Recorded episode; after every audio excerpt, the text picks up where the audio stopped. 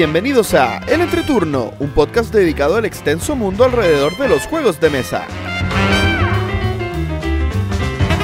En este capítulo conversaremos con el gerente de marketing de Devir Américas, Matías Arjona. Revisaremos las noticias y conversaremos sobre las tiendas online y las tiendas físicas. Que disfruten el entreturno.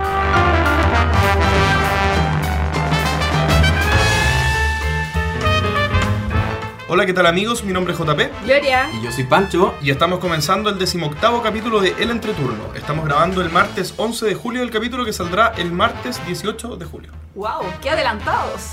¿O sí? Una semana de anticipación. Así es. ¿Puedo hacer una justificación? ¿No? Sí, por supuesto. Cuando ustedes nos estén escuchando, van a haber salido recién los ganadores de los Spiel des Jahres. Por eso no hablaremos de eso hoy, a menos que podamos inventar que. Yo estoy seguro que va a ganar el dorado. Yo ya lo dije. No. Va a ganar el dorado. Reiner Nicia va a volver a la- al altar. No, va a ganar. Pensé que ibas a decir a la Gloria. ¿A la gloria? No. No, dejémosle en un lugar más alto. Al altar. No. Qué feo, qué feo. Bueno, no importa. Yo confío en King Domino porque. Sí. Oye, bueno, hagamos, partamos el capítulo con las, con las predicciones. Ya, y yo, yo, yo voto por King Domino y por Kenner voto por eh, Exit the Game. ¿Quién es? O sea, espérate, no, no voto. Eh, creo que va a ganar. Ese- Seguro, esa esa seguro porque ya te había contabilizado. Ya lo estaba mandando a Alemania para que lo tuvieran en cuenta. ¿Sabes que Yo igual confío en Exit the Game. Me, mm, me da la impresión de que, de que puede ser el ganador este año. Mm, mm, yo en verdad no me acuerdo cuáles eran los. Pero voy a, voy a votar con el corazón al Terraforming Mars. Terraforming Mars, Exit Sí, aunque yo creo que es muy duro para, para Kenner. Pero no importa. Mm. Bueno, en fin. ¿Qué fue de sus vidas, chicos, estas dos semanas? La mía sigue siendo maravillosa. ¿Lleva, ¿Cuánto tiempo lleva siendo maravillosa tu vida? Bueno, en algo que es Desde que, empezó, desde que empezó a grabar en el entreturno. O sea, por lo menos lúdicamente mi vida es maravillosa. El lunes pasado, eh, bueno, hace varios lunes, eh, jugué unos encantadores Five Drive y Mombasa. Y Drive fue porque justo había sacado el capítulo Más Madera, donde habló especialmente Drive y yo que no, no alcancé a terminar el capítulo del podcast, pero dije, lo voy a escuchar mañana y mañana me va a des- voy a comenzar a desesperarme por jugar este juego. Así que me juego el juego hoy y así evito mañana estar con tiritón de mano deseosa de jugarlo. Oye, Ah, eso es lo que produce, no jugar. Te dan tiritones. Sí. ¿Lo jugaste con, con el puro base? ¿O con la, Eh, la sí, expansión? pero eso fue porque eh, el viernes pasado jugué con la expansión y muy buena, me gustó. ¿Viste? Cambia mucho. Sí, me gustó harto, harto, harto la expansión. Bueno, y el miércoles, como siempre en el bar, eh, jugué el eh, amado juego de Axel que nos recomendó en su top 10, el Deception, Ma- Deception. Mother Murder in in Hong Hong Kong. Kong. El que tú me recomendaste y lo tengo todavía cerrado. Sí, que nos ha abierto para invitarnos a jugar. ¿Y Junto sabes? con Terraforming Mars y junto Sí. con... Eh, Y sabes que bueno, ¿Pero para- jugar los tres un juego que se juega de cuatro? ¿Mínimo? No, es mínimo cuatro, ¿no? No, No el. Dece- el Deception sí es más... Creo que creo que es mínimo... No podríamos, ¿viste? Y sabes que para hacer un juego de eh, con identidades ocultas y esas cosas, no me desagradó. No sé si decir que me gustó, pero jugué como cuatro partidas bien. Eso es harto para mí. Yo he escuchado Oye, Oye, y estás- opiniones divididas. ¿Y por qué, por qué es que no te gustan los juegos de roles? No me gusta mucho eso del traidor asesino y esas ¿Pero cosas. por qué? No me siento cómodo, no me... Pero es por, es por la dinámica que, que Sí, del hecho... un poquito por la dinámica social de De tener que mentir. sí. No, yo soy buena mintiendo, pero Ah. como que... a mí- a mí una vez me pasó- de aquí para atrás. A mí una vez me pasó una cosa muy extraña que jugué con un grupo Resistance y había una persona que era muy, muy honesta, pero así ya de, de piel honesta, así, pero... Y le tocó ser espía y se entregó. Se, se entregó ¿Sabes Pero a la ah, justicia. ah, juega bien. A mí, a mí me tocó. No, era pésimo, pero- una vez jugué la polilla tramposa con una niñita que parecía un angelito, tenía como 6 años. No podía mentir, la niñita no podía hacer trampa. Y, y tú la mirabas y era un angelito. Tanto físicamente como, como, eh, o sea, como, como de espíritu y no podía hacer trampa y trataba de hacer trampa y se reía, se reía. se- Ay, qué cosa más linda la inocencia infantil. Tú eres como esa niñita, ¿no, Gloria? Que No, no, yo soy muy buena para Ah, hacer trampa. sí, pero Soy muy buena para hacer trampa. Eh, mentir. Bueno, Ah, igual. es lo mismo. Ay, soy No. buena actriz, muy buena actriz, Muy cuando quiero.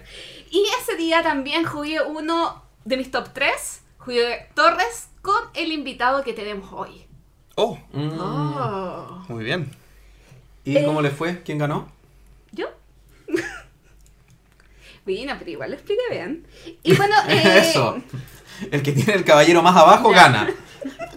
Ya, para finalizar igual, porque ya me he extendido mucho, el viernes jugué Fight Try con la expansión, muy buen juego. Jugué nuevamente Trajan, que me encanta, una excelente jornada ese día. Y, eh, y anoche jugué German Railroll, otro juego maravilloso.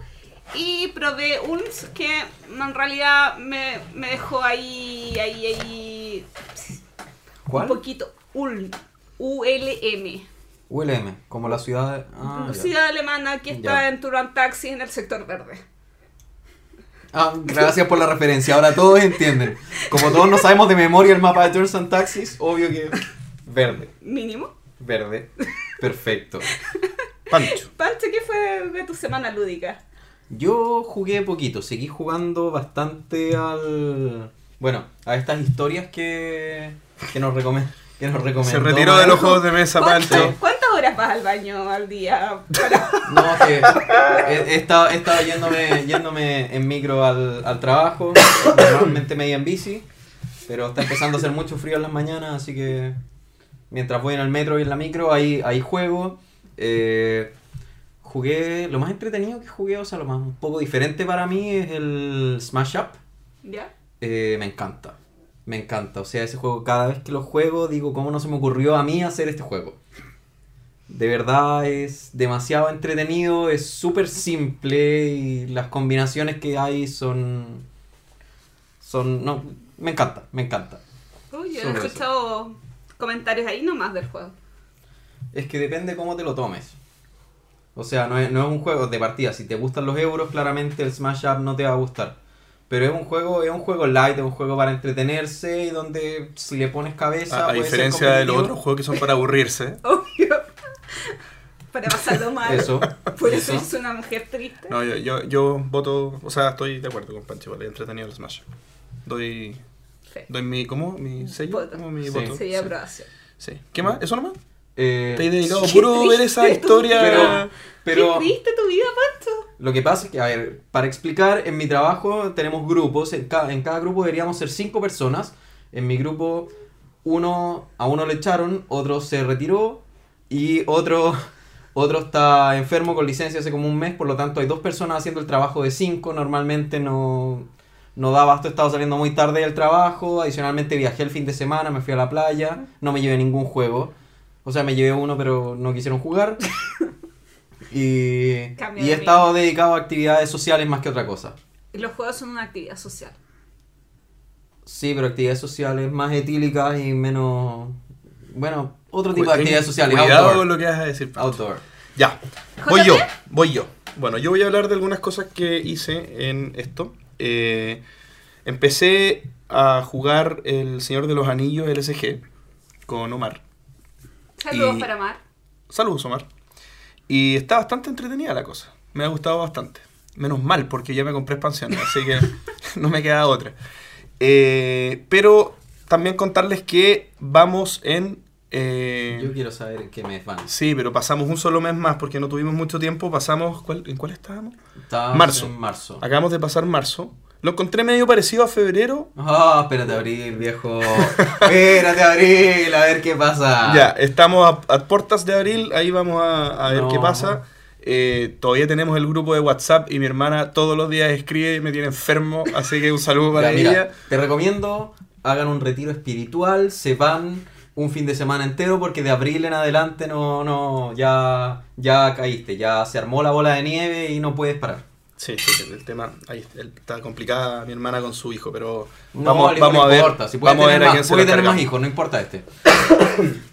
Oye, y dos juegos más que jugué que me encantan, que están en mi top 4. ¿Top 3 o 4? 4. El Through the Ages y el Viticulture Essential, Essential Edition. Y este último lo jugué con la expansión que no lo había probado nunca y es increíble. El Viticulture es este juego de vino en el que cada uno gestiona una viña y hay distintos procesos en los que uno eh, es un worker placement, es un eh, posicion- eh, de posicionamiento de trabajadores donde uno tiene que plantar los viñedos, reco- recolectar la uva, después producir el vino y después entregar los, los contratos. Y, el, y la expansión agrega un par de cositas más. eh, la que más me gustó es que hay, tú puedes eh, contratar dos trabajadores que tienen una habilidad especial. O sea, no solamente eh, están los, los casilleros del, del, del- del- del tablero, sino que tú también puedes hacer cosas especiales de- si es que pagas un poquito más para generar los, los- los- los trabajadores. No había jugado ningún juego que tuviera ese, esa faceta, me encantó, lo encontré muy bueno y no voy a decir que subió en mi ranking porque está en mi top 4, pero por lo menos se mantiene firme Viticulture y creo que, Es que que es está muy bien. complicado bajar a los otros, ese es el problema. Sí, pero yo creo que el resto de mí... el- Yo el- creo que Lejabre va a ir bajando. Es que no... A ver, ya no quiero pensar en eso. Ya, vamos. Sí, tu número Pobre uno. Uve. Avancemos. Tu número uno va a ir U- U- cayendo. V te va a Es que no, es que no sé si, si lo destrona. Oye, Lo que sí sé es que cambia mi, en mi número 5 para abajo va a cambiar probablemente. oye, yo- Porque mi número 5 es Forbidden Stars, que es un juego que para mí depende mucho de que se renueve, de que tenga expansiones. Entonces, si ya no existe más, bueno, recordemos que Forbidden Stars es de Warhammer y Warhammer se lo llevó eh, Eh, Games, Workshop, Games Workshop. y ya no va más con, con Fantasy Flight, entonces o renuevan el juego con otra licencia o algo hacen, pero, Y lo compras de nuevo completo, total, no has gastado pero es que dinero. no, no hay, no, nunca hubo expansiones. Es un juego que está solo el base, que, y vienen las cuatro facciones base. Ah, ya, el típico juego que era- tú esperáis ver más facciones era Warhammer, pues tú esperabas ver todas las facciones. Nunca llegaron. Ya. Gloria, ¿tú ibas a decir Ah, algo? a propósito de V, mientras hacíamos hora, es- me puse a revisar el manual del Festín para Odín y no tenía idea que habían recetas de cocina adentro. ¿Sí? ¿Sí? ¿Sí? Sí. Para cuatro Ahora, tanto como recetas de cocina, para no sé. cuatro personas. Así como toma un pollo, échalo al agua y No, prende fuego. Sí, cosas así. pero- Aplícale calor hasta que cambie Sí, de color. Con el trigo, con, la eh, con algo más. Bueno, no importa, un dato anexo que Eso, toma una curioso. manzana, ponla en tu boca. Bueno, y eh, comentarios de los auditores. Muchos. Oh, sí. Yo con la... Mis redes sociales colapsaron gracias al invitado del capítulo anterior. Así que... Al pasar- apellido del invitado del capítulo anterior. Claro, es que si es Soto es bueno, ¿cierto, Así. JP? Exactamente. Eh, así que hacer algunos breves comentarios. En el, en el minuto 79 del capítulo tuvimos un pequeño problema técnico en la grabación de Pedro. Creemos que eh, fue una intervención política del gobierno español. Es una de las teorías que se baraja. Porque justo estaba hablando el presidente. Eh, saludos a mucha gente que nos comentó por Twitter, a, Luz, a Luis Flay, que es del podcast Planeta de Juego, a Mr. Play for Life, Descubriendo Juegos, que es un blog, a Ludinauricus, a Félix Río, al Laboratorius, ¿cómo se dice en catalán? Laboratori de Jocs, que le mandó agradecimientos a Pancho por la recomendación de la semana pasada. Por fin alguien que me quiere. Por fin. No, te agradecieron, no dijo que te quería. No, no, por favor, no extralimitemos las cosas. Ya, ya, perfecto. Con el agradecimiento me, me doy por. Sí. Está bien. Bueno, y a la gente también que nos comentó en, en Facebook. Y además también recibimos eh, mensajes... Veo corazones ahí, ¿qué, qué es esto? No, es mío. Ah. Es yo puse el corazón. Ah, Gloria se manda corazones a ella misma. No, yo le mando de... Bueno, no voy a decir a quién le mande corazón. No, lo que pasa es que... eh, no, es que es por mi obsesión con el Tikal nuevo. Pero ya encontré una solución a mis problemas. Bueno, eh, ¿Comprarlo? no. Print and Eh, play. No, no, menos. Y también eh, agradecerles a la gente que nos ha enviado correos electrónicos por el concurso para eh, que vamos a regalar un tesoro de- los tesoros del Rey Pirata para, la para una de las personas que nos envíen eh, una sugerencia de qué es lo que podemos hacer para el capítulo 20. Recuerden que tienen hasta el primero de agosto para enviarnos eh, sus, sus correos electrónicos. ¿Cuánta gente ha participado? Siete, ocho personas. Ah, Ojo, hablando de una de las cosas que hice este, estas semanas. Me habló Rafael de Felice de Argentina él fue el desarrollador de Cartas Fútbol Club. Para los que no sepan qué, qué es, es un juego de fútbol de cartas muy entretenido. Bueno, el nombre Me lo imaginé. dice. El nombre lo dice. eh, yo lo jugué cuando fui a Argentina. Si quieren saber, tener más referencia a eso, eh, al, al principio del capítulo 2 hablo bastante de ese juego. A mí me encantó. eh, de los juegos de deporte que he jugado, es lejos el que más me ha gustado. En, en especial jugarlo de A4. Y él nos dijo que nos iba a regalar algunos juegos para que pudiéramos sortear. Así que vamos a dejar, o sea, se añaden más premios al sorteo del capítulo 20. Ah, lo vamos. Pero, tenemos que saber cuándo nos llegan esos juegos. Sí, pero va a ser antes del capítulo 20. ¿Sí? Sí, asumo que sí. Si no los enviamos de Argentina directo, directo allá, pero yo lo añadiría. O sea, yo ya O lo, sea, yo ya lo cuento. Vamos. Tal yo vez, ya lo tal cuento, vez hay que hacer otra cosa, ¿no? Sí, yo, yo, yo me Veamos. lo tomaría, ¿Crees? yo me lo tomaría con calma. No sí, sé. van a venir 20.000 capítulos posteriores. Hay que ver, hay que ver. Bueno, pero la Bueno, cosa es que Pero de que los vamos a regalar, los vamos a regalar. ha sido eso una- seguro. sí. un agradecimiento para él por esta donación para nuestros auditores. Eh, yo estoy lista. ¿Algo más que decir ustedes antes de comenzar con la entrevista? Nada más. Vamos entonces a la entrevista con nuestro invitado. Ahora. Comenzamos la entrevista en El Entreturno y en esta oportunidad recibimos a un diseñador gráfico, miembro del grupo Devir desde hace 8 años, actualmente gerente de marketing de Devir Américas. Me refiero a Matías Arjona. ¿Cómo estás, Matías? Súper.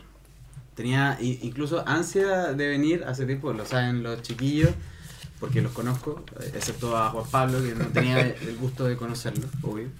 Eh, O el más- desagrado. o el- bueno, ahí, El voy a desagrado es contigo. Es que quizás en esta plataforma de radio escucha eh, suena súper agradable, pero en persona quizás, claro, me repele, no, no sé, hay interacciones de grupo, ¿cierto? Eh, mientras juguemos acá. Eh, pero bien, es interesante el, el programa, se los comentaba antes de la entrevista, considero que es un aporte, ya no hay muchos programas que hablen de Latinoamérica específicamente. Y por lo tanto, ellos saben que desde el capítulo 1 que vengo escuchando que hacen, eh, tirando los palos por detrás, para que salga todo bien. De hecho, era nuestro auditor de India. Claro, exactamente. Sí. Es verdad, es verdad. Es verdad. Eh, Eso es chistoso, Era- era- pero bueno, eh, eh, el rasgo técnico es que los trenes se demoran mucho en India, pero demasiado. Y me descargué eh, los capítulos y me lo iba escuchando porque no hay nada que hacer, eh, eh, salvo contener la respiración muchas veces y cosas. Bueno, eh, eh, Sí, era miembro del selecto grupo de, lo- de los auditores exóticos del Claro, Entreturno. junto a ¿Pasará de algo parecido? Sí, ¿pasará algo parecido en Kazajistán? Uy, Tenemos un auditor de sí, ahí. sí, no, no, sí, lo tengo identificadísimo. Perfecto. Oye, eh, quería partir con la pregunta justamente relacionado con lo que dije en tu presentación. Tú eres diseñador gráfico y gerente de marketing de Devir Américas. ¿Cómo se conectan esos dos mundos? ¿Cómo, ¿Cómo llegas a ser gerente de marketing a partir de tu profesión, que puede estar un poco lejano a eso? Claro, eh, lo que pasa es que cuando yo estudié diseño gráfico, habían cursos específicos de gestión cultural, ¿ya? Eh, cosa que siempre me llamó mucho la atención y cuando yo me interesé en eso- esos ramos, eh, vi que tenía cierta vocación respecto a lo cultural.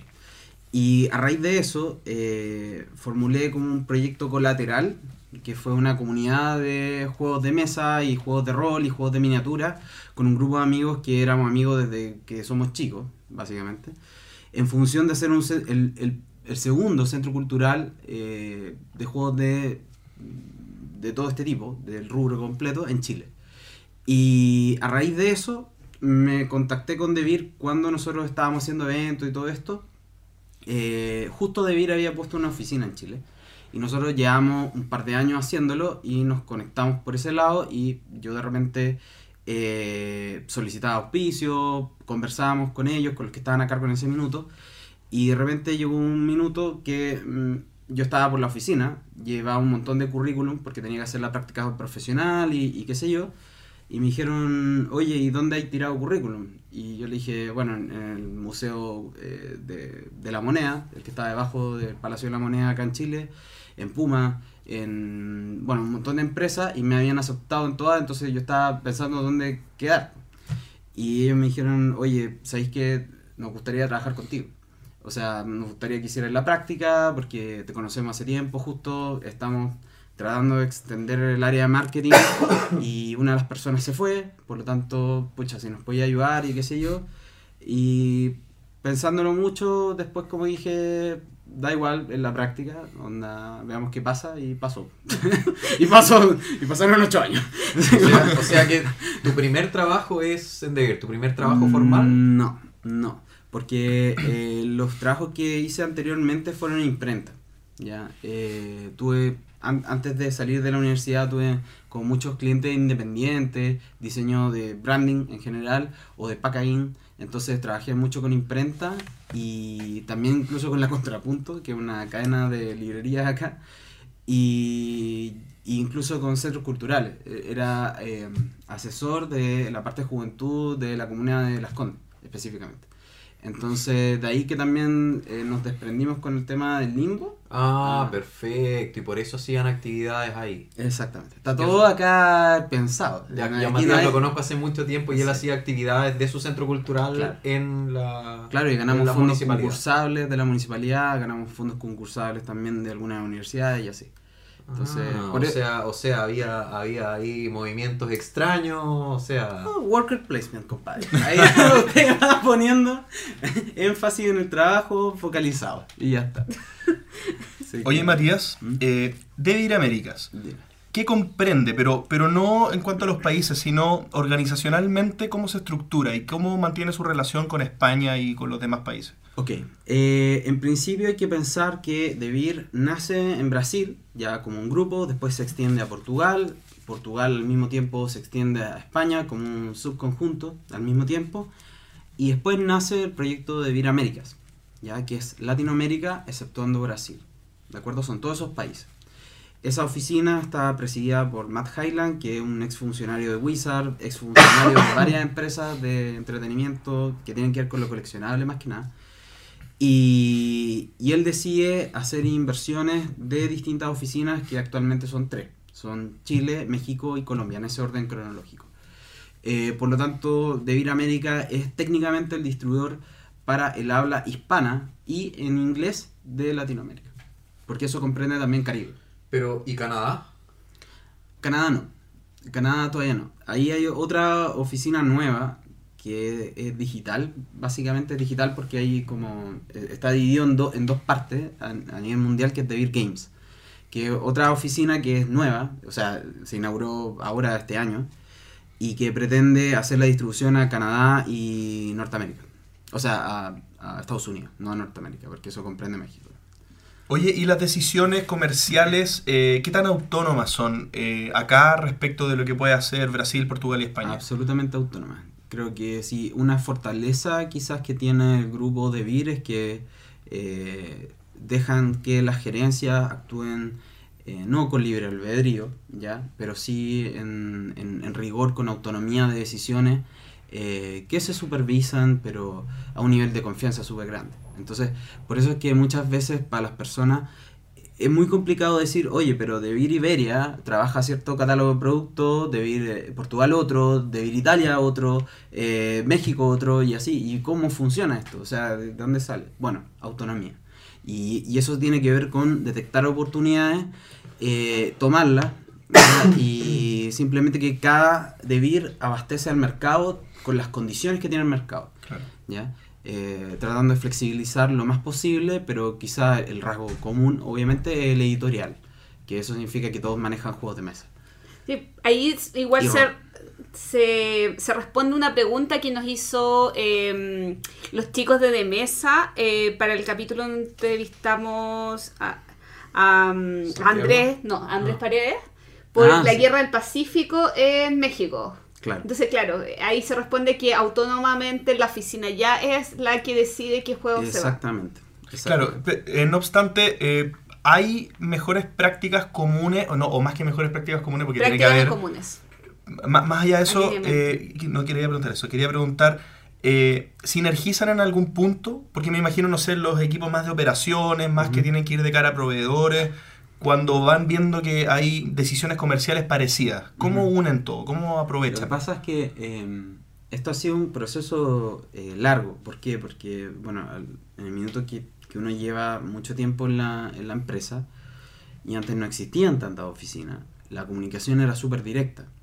O sea, era muy fácil hablar con alguien de España, por tal o, o cual tema, colaborar en conjunto, y en la medida que hay cada vez más elementos, eh, se vuelve más, más difícil la comunicación, no porque no sea efectiva, sino porque la operación en el país requiere de más esfuerzo.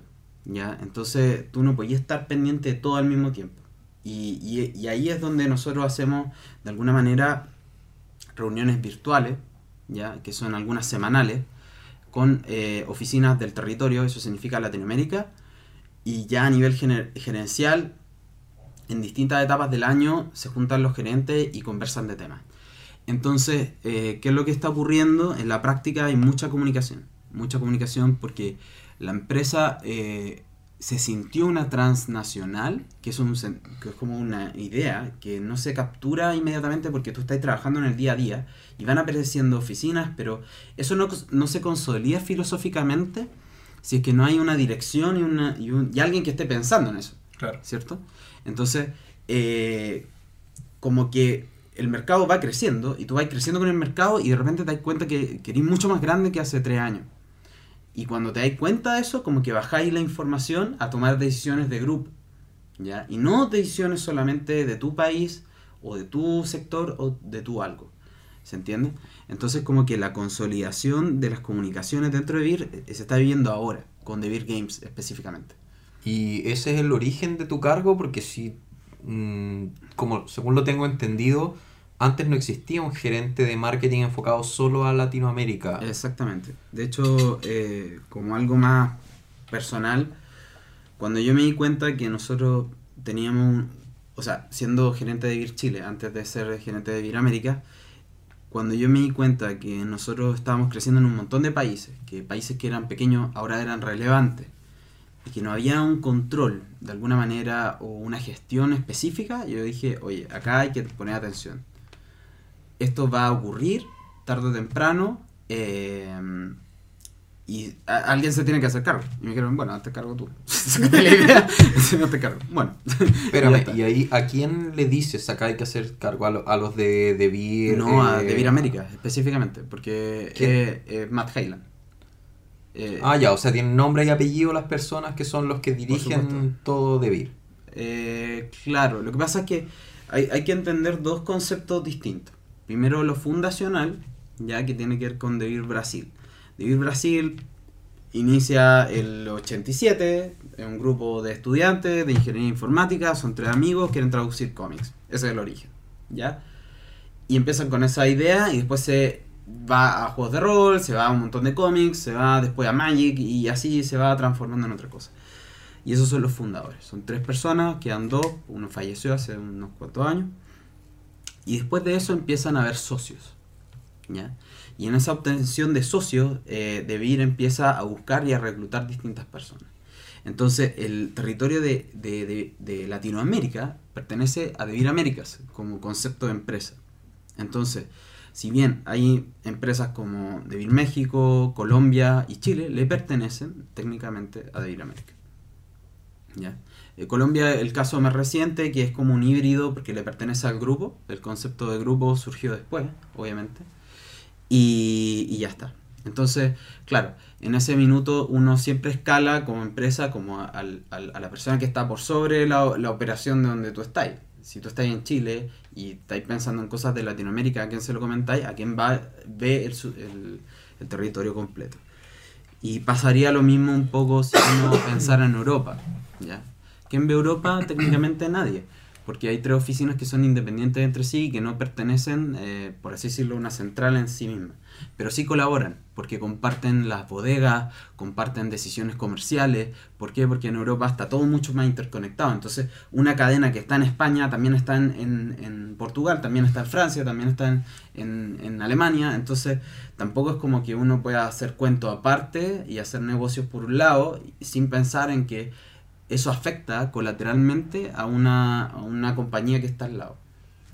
Y Es el motivo complejo. porque ya, y es el motivo por el que haya un gerente de Vir Américas, pero no un de Vir Europa, que en el fondo allá Sí, allá Solo hay mucho más piel, hay mucha más roce, o sea, es Exactamente. todo Es mucho más sinérgico en realidad. Claro.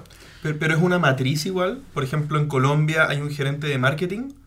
No, sino Eh, es o todo sea, directo. sí, sí, sí lo va a haber. Ahora no técnicamente porque la oficina es muy chiquitita. ¿ya? Bien. O sea, se puede decir que hay alguien encargado de marketing más que un gerente porque se asume que un gerente eh, funciona con más gente. ¿ya? Pero, eh, pero para eso va. O sea, Bien. técnicamente, claro que hay uno de Chile, uno de México, falta uno de Colombia, pero un- es una cuestión de tiempo. También existe alguien de marketing específico, un gerente de marketing en Brasil, otro en, en Portugal y así. Y también en Italia, que falta tiempo para que sea más grande la operación. Cuando, cuando, un, cuando una empresa como Devir se va a Colombia, que Ajá. parte pequeño, digamos, pero en el fondo es una apuesta, ¿van, van con qué visión? ¿Van, ¿Van pensando en desarrollar un mercado que tiene potencial o van porque ven una clara oportunidad de sacar una cuota de mercado? ¿Cómo, ¿Con qué intención entran? Es que son las dos, porque al fin y al cabo, lo que ocurre con la gestión de Latinoamérica es que los, cada país va progresando a ritmos distintos, ¿de acuerdo? Y depende también de la estabilidad económica y política, si es que vale la pena o no tener una oficina ahí, ¿ya? Nosotros sabemos como latinos que hay muchos países que tienen muchos conflictos políticos y que cambian sus políticas de todo tipo de un momento a otro. Entre cuatro años pasan muchas cosas, se empobrece la población, crece la población, etc. Entonces, ¿qué ocurre con Colombia? Que sostenidamente venía creciendo, venía cada vez sacando más clientes, ya eh, esto pensando en tiendas, no en, en consumidor final. Entonces eh, llega un punto que se hace interesante hacer una operación ahí porque económicamente es estable, tiene potencial, tiene la capacidad de entregar, hay desarrollo de, de juego interno, o sea, hay muchos factores que se conjugan para decir, oye, esto vale la pena, explorémoslo, explotémoslo, busquemos extendernos tal cual como en la operación acá en Chile, o sea, en cadenas comerciales, etcétera, pero es un proceso largo. Eh, Juan Luis Zapata nos pregunta varias cosas. Ya, Entre esas. José Luis Zapata. ¿Qué dije? Juan Juan Luis. Luis, perdón, perdón. eh, es que él, él tiene la idea de ser el más nombrado y por eso le cambié el nombre. No, pero nos pregunta cuáles son los países que tienen más ventas netas en Latinoamérica. Ya. Como más o menos para tener un, un marco general. Ok. Eh, técnicamente Brasil, Chile, México, eh, Colombia, Perú. Eso sí, sería un 5. Y si tú pudieras sacar como una proporción de venta por persona per cápita en la región. Como por persona. Eh, eh, ah, por, por, por- ya. Es Claro. que eso es súper relativo, porque en principio, por ejemplo, Devir Brasil trabaja cómics, ¿ya? lo cual es un universo gigantesco de gente. claro. Entonces trabajó durante muchos años con DC Comics, con Marvel, eh, ahora trabaja con editoriales más independientes y así. Entonces sería muy difícil pensar como per cápita porque de partida no hay cifra, se- sería inventar, o sea, sería mentir Perfecto. directamente. O sea, por lo que yo entendí, ustedes se fijan, bueno, lo dijiste, de hecho, y me llamó mucho la atención y lo quería resaltar y por eso me intervengo, es el hecho que ustedes para abrir una cadena o una, o una sucursal en algún país, más que fijarse la cantidad de jugadores que es difícil de medir, es muy complicado porque Sí. no hay... No hay yo, data. creo que, yo creo que no hay datos, No. probablemente en ningún No. país hay datos duros, duros realmente. No. Eh, pero el dato en el que se fijan ustedes es la cantidad de tiendas. Y eso es una traducción de la cantidad de jugadores. Sí. Y me parece súper lógico para un distribuidor como usted. Eh, Es que las tiendas son las que movilizan. Eh, sí, eh, lo que pasa es que, a ver, hay que entender dos orígenes de las cosas. Cuando nosotros como latinos miramos a Alemania, miramos, no sé, Inglaterra como mercado, Francia, esos países no se hicieron solos. O sea, no, se hicieron espontáneamente, no habían jugadores. Hubo toda una maquinaria detrás de gente trabajando en el mercado, de distintas empresas, de distintas tiendas. Eh, como le planteaba justo a alguien, ayer a alguien que estábamos hablando del tema, esto es puro ñeque. Acá hay Explica puro en- esfuerzo. en- es algún puro idioma. esfuerzo. Esfuerzo. Es puro esfuerzo. O sea, acá no, no hay como la fórmula mágica que uno diga, ah, sí, ponía una oficina acá y, y sigue la- los pasos de la receta y vamos. No, esto es puro empuje, feeling, es como tener súper claro que ci- ciertos indicadores, claro, como las tiendas te pueden ayudar a tener una idea, pero hay muchas más cosas que están alrededor, porque esto se trata de exportación e importación de cosas. Entonces, de alguna manera, si las políticas públicas de un país están mal hechas, es muy difícil poner una oficina porque operacionalmente eh, pueden haber millones de personas, consumidores efectivos que van a tomar eh, cualquier producto que tú tengas. Pero si no podéis traerlo, es un cacho. Y, y eso es una realidad. Y pensando en nuestro territorio, Argentina es eso. Eso te iba a Es- decir. Justamente eso te iba a un- Es un preguntar. territorio increíble. A mí, yo lo pueden quizá ustedes saber porque me conocen desde hace mucho tiempo. Me llevo increíble con los argentinos. Mejores personas del universo. Así de simple. Pero no podemos trabajar con ellos. Su gobierno no lo permite. ¿Me entendí? Y en Brasil es el mismo problema. ¿Ya? Y por eso Devir Brasil tuvo que empezar la producción interna de los juegos y otra también externa a importarla porque no la pueden producir. Porque las políticas públicas son súper complicadas para la, export- eh, la importación de productos. Sí, por ejemplo, el, el mismo tema que Colonos de Catán en Argentina tiene su propia edición, Sí, claro. que, que es algo raro pensando... Exactamente. Exactamente. Y Sí. que probablemente es la única edición que no tiene el logo del Spiel des Jahres. Eh, más Entre- raro todavía. Entre otras cosas. No sé, sí, porque en relación a eso, Mael nos pregunta sobre ah, cómo se abren oficinas en otros países. Gabo también nos preguntó sobre, eh, porque él comenta que hay una empresa argentina que distribuye Pokémon y Magic. Entonces, Sí, si, Domo Sur. claro, si tenía alguna relación con Devir Sí, o... ellos son partners de nosotros en Argentina desde hace muchísimos años, mucho antes de que bueno, la situación de Argentina fuera distinta a la de hoy. Eh, obviamente, no es, por así decirlo, un músculo de Devir para la distribución ahí local, porque evidentemente es difícil ingresar al producto. eh, y, y no requiere solamente de una persona de venta en otro país que despacha una caja. No, requiere mucha más infraestructura, los taxes son, o sea, la- las tarifas, perdón, de internación son horribles, claro. Entonces, son múltiples factores. Y en ese caso, ¿por qué eh, este tipo de juegos y no juegos de mesa? Porque se comen nomás la... la Porque están tipificados distintos. Ah. Lo que pasa es que, por eso te- yo te decía que este programa podía ser eterno, ¿ya? porque hay mucho desconocimiento. Ah, hablemos de Brasil. ¿ya? Las cartas de TCG en Brasil están catalogadas como juegos de azar, por lo tanto pagan un, un royalty del 300%, 500%. ¿ya? Devir hizo una gestión eh, para poder modificar la, la- la tipología de Magic específicamente para que costara 5 veces menos de lo que costaba en ese minuto. ¿ya? Brasil, siendo un país gigantesco, un booster de Magic costaba 5 veces más que en cualquier parte de Latinoamérica. Un horror. Y con todos los jugadores de Magic que hay allá. Absolutamente. Y, y eso demoró muchos años. Porque es un trámite en una corte, por, porque es un juego de cartas que igual que un naipe es distinto al mismo tiempo, explicarle a un montón de gente que no tiene idea de eso. Entonces, ese proceso es súper largo, ¿ya? Y eso pasa todo el tiempo em, con otros países. Por ejemplo, en el caso eh, más pragmático de Ecuador, Ecuador cambiaron la tipología de, de- de algunos juegos de mesa por juguetes, por lo tanto, como eran dentro de la categoría de juguetes, pagan un 300% de, eh, del costo del producto. Pero para, o sea, allá los juguetes pagan un 300% más. Para que tú O sea, el- los una- cigarros yo creo que no pagan tanto. ¿De qué quieren que los niños no jueguen? Un país con niños tristes. Welcome to Latinoamérica. o sea, la cuestión es súper despelotada. Y por eso es que mucha gente nos pregunta constantemente, oye, ¿van a poner una oficina en Brasil? O sea, perdón, en, en- en Argentina o en Perú. o en- Es difícil estimarlo, pero desde nuestro punto de vista es, es nuestra intención. O sea, técnicamente nosotros somos un equipo de latinoamericanos que entendemos la idiosincrasia de nuestros países y obviamente que nos reímos de esto, para algún europeo que nos esté escuchando esto es como una cuestión muy extraña, pero eh, tenemos la intención de hacer de Latinoamérica el dorado, entre comillas, entendiendo que... El ganador del. Spiel des Jahres, el futuro Claro. ganador, o el pasado Ojalá. ganador. Ojalá. Oye, eh, de este mismo tema, eh, Colombia, que es la reciente expansión de DEIR. Súper, súper, claro, eh, su- súper eh, específica cada, cada movimiento que se hace en un país nuevo. Es tan específico como lo que estamos hablando ahora. Argentina tiene sus temas, Colombia tiene sus temas.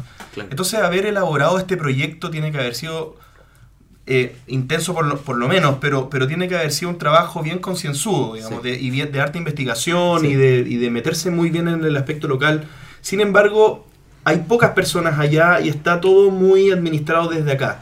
¿Cuál es la dificultad de no estar respirando allá lo que va pasando y cómo va evolucionando el primer paso que están dando? No, o sea, yo creo que hay una impresión equivocada. Ellos tienen autonomía respecto a todo lo que hacen. Lo que pasa es que Pero ¿cuántos- ¿cuántos son, por ejemplo, en Colombia? en Colombia creo que son ahora cinco, si no mal recuerdo. Tienen cinco personas. Lo que pasa es que hay como, eh, por así decirlo, cargos, eh, cargos obvios. O sea, hay un gerente general, hay alguien de marketing, hay alguien de venta, hay alguien Claro. de la bodega, hay alguien de contabilidad. Eso es como la orgánica normal de una oficina. Y después sobre eso hay más gente a cargo de cada área. Entonces, claro, eh, Santiago no es una persona nueva, entiende el negocio, pero no entiende a la escala que, Claro. que- que se opera. Y para eso hay una inducción que tiene que ver con todo el grupo. Y por eso Mm. yo te comentaba que eh, nos juntábamos todos los lunes. Eh, bueno, hoy día- justo hoy día martes, correr la, la reunión para el día martes, pero nos juntamos todos a debatir las cosas que están pasando. ¿Y para qué? Para compartir información, tirar ideas. Obviamente que entre que haya una persona pensando en general en un país versus que hayan cinco o seis, es mucho más útil, es mucho más sinérgico, se pueden dar eh, prestaciones, ayudas de algún tipo. Una consulta, ¿eso nos juntamos todos? ¿Quiénes son los de todos los de BIR del mundo? No, los de Latinoamérica. Latinoamérica, Sí. eh, Iberia no. No, Iberia no por, eh, por ¿Diferencia de horario? Sí. O sea, sería increíble, pero tampoco hay tanto... Lo que pasa es que entre oficinas eh, tan lejanas no puede haber tanta sinergia. ¿Se entiende? Sí, O sea, naturalmente. Eh, naturalmente. es algo como más casual que se va vía mail. eh, también tenemos unos, grupos en Google Group, ¿cachai? Donde debatimos y foros de debir eh, como entre funcionarios por, eh, divididos por, por área. Pero en lo práctico de Vir a Américas, eh, como aglomera tres oficinas al hilo, ¿ya? más la operación de Latinoamérica es sinérgico. ¿Por qué? Porque de partida el comprador de, de, de toda esa oficina es de Vir América. No para todas las cosas, pero sí para la mayoría. Entonces muchas veces, eh, no sé, pues, pensando en algo más habitual, pensando en Magic, la compra que, se va a hacer va a ser en, en- en dos divisiones distintas. México trabaja por otra parte, por Texas, y nosotros trabajamos por Miami. Entonces, los que traen por Miami, que es de ir Chile y de ir Colombia, eh, algunas cosas específicas, prefieren obviamente que se concentre la consolidación de ese material en ese punto. Entonces, con eso eh, se abaratan costos, tiempo, etc. O sea, hace que todo sea más rápido y fluido. Entonces, eh, es difícil como, como decir solamente una cosa respecto a un, tema porque se trata de sacar provecho de todas las operaciones que tiene el grupo de todas partes. Entonces, hay veces que obviamente los juegos de mesa no se le compran a Devir América si está ahí en Chile, sino se le compran directamente a Devir Iberia porque ellos los tienen almacenados en una, en una bodega. ¿De acuerdo? Y cuando las operaciones justifiquen, ¿ya? Y, y eso es súper importante recalcarlo, es que cuando se haga un print run en un país específico, más que pasar por una bodega de, de Iberia, va a pasar directamente desde el país de origen a la oficina específica. Pero para eso queda mucho tiempo. Pero eh, ese es el plan, o sea... Bueno, ah, hablan ya, ya suficiente con la Con parte Debir. intro. No, la, la basta par- de Debir. No, pero ya está lista la parte como introductoria de saber Sí. en, en qué contexto estamos. Eh, ¿Qué proyectos hay en Latinoamérica? O sea, yo acá tengo una tremenda lista de proyectos interesantes para ir comentando. ¿En, en qué proyectos se están trabajando? ¿En qué proyectos están apoyando? Ya. Lo que pasa es que an- antes de hablar de, de los proyectos en sí hay que establecer ciertos criterios de por qué se hace cada cosa. ¿ya? Yo creo que la mayoría de las personas que escuchan el podcast debe acordarse que hace un año atrás nosotros hicimos una encuesta general, ya abierta al público, cualquier persona podía responder respecto a juegos de mesa específicamente. Eso yo lo vi aquí en Chile, pero no sé en qué otros países se hizo. Solamente para Latinoamérica y Chile, como dos cosas separadas por si es que habían eh, informaciones muy distintas. Espérame, Latinoamérica, o sea, Latinoamérica como uno, o sea, Perú, Argentina, Sí, Bolivia, exactamente. todo eso uno y Chile otro. Otro, exactamente. Eh, es que, bueno, la, como que el principio de esos proyectos lo- la- generalmente los veo yo, entonces trato de subdividir Chile porque tiene un comportamiento súper distinto a Latinoamérica en ciertos aspectos, entonces es mejor como eh, dividir la información y que, que se se canalice distinto, etc. Entonces, los resultados que dieron esa encuesta son muy amplios, muy, muy amplios. O sea, eh, yo lo comentaba a, a personas que me, han- preguntado, pero yo tenía un, una sensación, ¿ya? Un- una idea de lo que estaba pasando y esto lo reafirmó. ¿ya? Porque es algo, tú partís desde la información que tenía accesible. O sea, habláis con gente, con autores de juegos, con tiendas, y vais armando como el puzzle, pero no te termina de cuadrar hasta que no tenéis datos estadísticos del público final. Porque todas esas son sensaciones, Sí. ¿ya? Y, y a una tienda pueden preguntar dos personas por un juego específico, pero para él es como el juego más importante, pero son dos personas, técnicamente. Pero él no lo sabe, nunca lo ha contado. Entonces necesitábamos hacer una herramienta que pudiera medir si, eso, si ese feeling era correcto. ¿ya? Y nos dimos cuenta de que sí. Entonces, cuatro factores que nosotros determinamos que eran pilares fundamentales y obviamente que los puedo comentar acá porque hay mucha información privada, que quiero dejarlo en claro, eh, son que hay pocas comunidades de juego y poco organizadas, Estamos hablando de Chile de nuevo. no, de Latinoamérica. Latinoamérica. Latinoamérica. Que los puntos de venta de cada país son eh, débiles en términos de juegos de mesa y que necesitan ser re- eh, reforzados Débiles en... No. en bueno, distintos vamos, aspectos. Vamos, vamos uno. Sí, vamos uno. En distintos aspectos. Que los objetivos de las actividades de DeVir tenían que ir en otra rama, en otra categoría, no en el norte que se estaban enfocando. Y tener más medios que hicieran difusión específicamente de eh, material audiovisual en Latinoamérica. Esos son, fueron cuatro puntos que uno dice, si uno ataca esto, el resultado de esto es el crecimiento total de la región completa, ¿ya? Y se puede canalizar en múltiples países. Entonces, en base a eso, lo, lo voy a voy a hacer solamente el titular y después podemos hablar de cada uno. Me parece. Eh, definimos que parte de los objetivos esenciales de los próximos años, porque los proyectos al menos que yo tengo en, en mente no son proyectos a un año plazo, dos años plazo, trato de pensar a cinco años plazo, 20 años plazo. Más que los presidentes en Latinoamérica. Ay, bueno, podemos discutir otro día sobre eso. Te- Tengo una opinión formada sobre eso. Eh, un punto interesante era la creación de ludotecas en espacios públicos, en todos los países de Latinoamérica, sin excepciones. ¿Eso para qué punto era? Nombraste los cuatro, la primer, el primer Ah, sí, es que voy, voy nombrándote y después te voy explicando. Un fondo concursable para comunidades, para iniciativas de difusión. Lo otro tiene que ver con kits de actividades temáticas para las tiendas. Apoyo a medios nacionales de difusión de los juegos de mesa. Participación en ferias o actividades importantes de distintos países. La búsqueda de cadenas de venta y distribución de juegos de mesa en países clave, ya Eh, cuando no está suficientemente formado. Y el apoyo de creación de ludotecas en tiendas. ¿ya? Esto tiene que ver con múltiples eh, propósitos.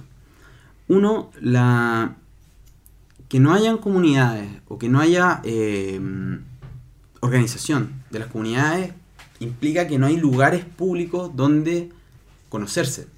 ¿ya? Esto tiene que ver con algo más eh, social, por así decirlo, porque si tú tenés gente en sus casas jugando, pero no entre sí, no tenés unidad, ¿ya? Las personas se demoran mucho más en conocer eh, mejores juegos, se demoran mucho más en generar grupos de juegos, de juegos específicos que no pueden jugar con su grupo habitual de, de jugadores. Pero a eso sumado de que no están organizados, ¿ya? Si nosotros somos capaces de tener lugares públicos donde la gente pueda acceder al juego, ¿ya? La concentración de esas comunidades se puede empezar a generar y pueden haber liderazgo y, todo tipo de acciones que no tienen que ver necesariamente con DeVir, pero que sí sí son un aporte sustancial a la difusión general, porque pensando en políticas públicas, ¿ya? Cuando tú le presentas una idea de poner un juego en una biblioteca, es como que te están apuntando entre tres directivos de, de- del lugar, así quién dispara primero. Porque para ellos es insólito que haya un juego en un espacio público y para nosotros no. ¿ya? Y hay argumentos de eso ya derivados que podemos conversar en otra ocasión respecto a lo que se hace en Europa con respecto a las bibliotecas públicas. Entonces, esa es una idea ancla que nosotros teníamos como que es simbólica, ¿ya? Y es simbólica porque no es como una cuestión que tú digas, eh, voy a hacer una biblioteca y voy a vender el 200% más en ese país. Eso no existe, ¿ya? Sino que es simbólico porque tú le dices a la gente, oye, vamos a habilitar este espacio, ocúpenlo, úsenlo, disfrútenlo. Ya está. A toda esa gente que juega por separado. Pancho. Ya, con respecto a lo que. Bueno, nombraste demasiados puntos. Entonces. Pero estamos pero en por el tema de ejemplo, la hablemos de biblioteca pública. no, yo quería ir antes. Que partió por la, por la parte de que las comunidades no están organizadas. Sí. Pero eso. ¿A qué le llamas efectivamente comunidad y a qué le llamas estar organizado? Porque, por ejemplo, hay países, en, en Perú funciona mucho el tema de los clubes, en Argentina, en Argentina funciona, más de 20. funciona Lo que pasa es que increíblemente. Entonces, En- por eso, o sea, va a depender un poco del país. Pero en términos generales, cuando tú veías el, el grueso, tú tenías un montón de, de países que no tienen comunicación entre sí. ¿Ya? O sea, no hay, no hay comunidades, tú buscas en, en redes sociales, no tienen... eh, o sea, pensemos en un ejemplo práctico. Honduras, Ecuador, Panamá. Panamá, ¿cachai? Eh, Guatemala es un, es un país que está empezando a surgir, Costa O sea, Rica que- también. Sí, que no haya un grupo de Facebook de gente, de cinco pelagatos que Claro, de y, mesa y- más allá de Facebook es cuando tú le preguntáis a las tiendas y tú le decís, oye, pero ya, ok, la gente va a jugar a tu tienda. Buenísimo.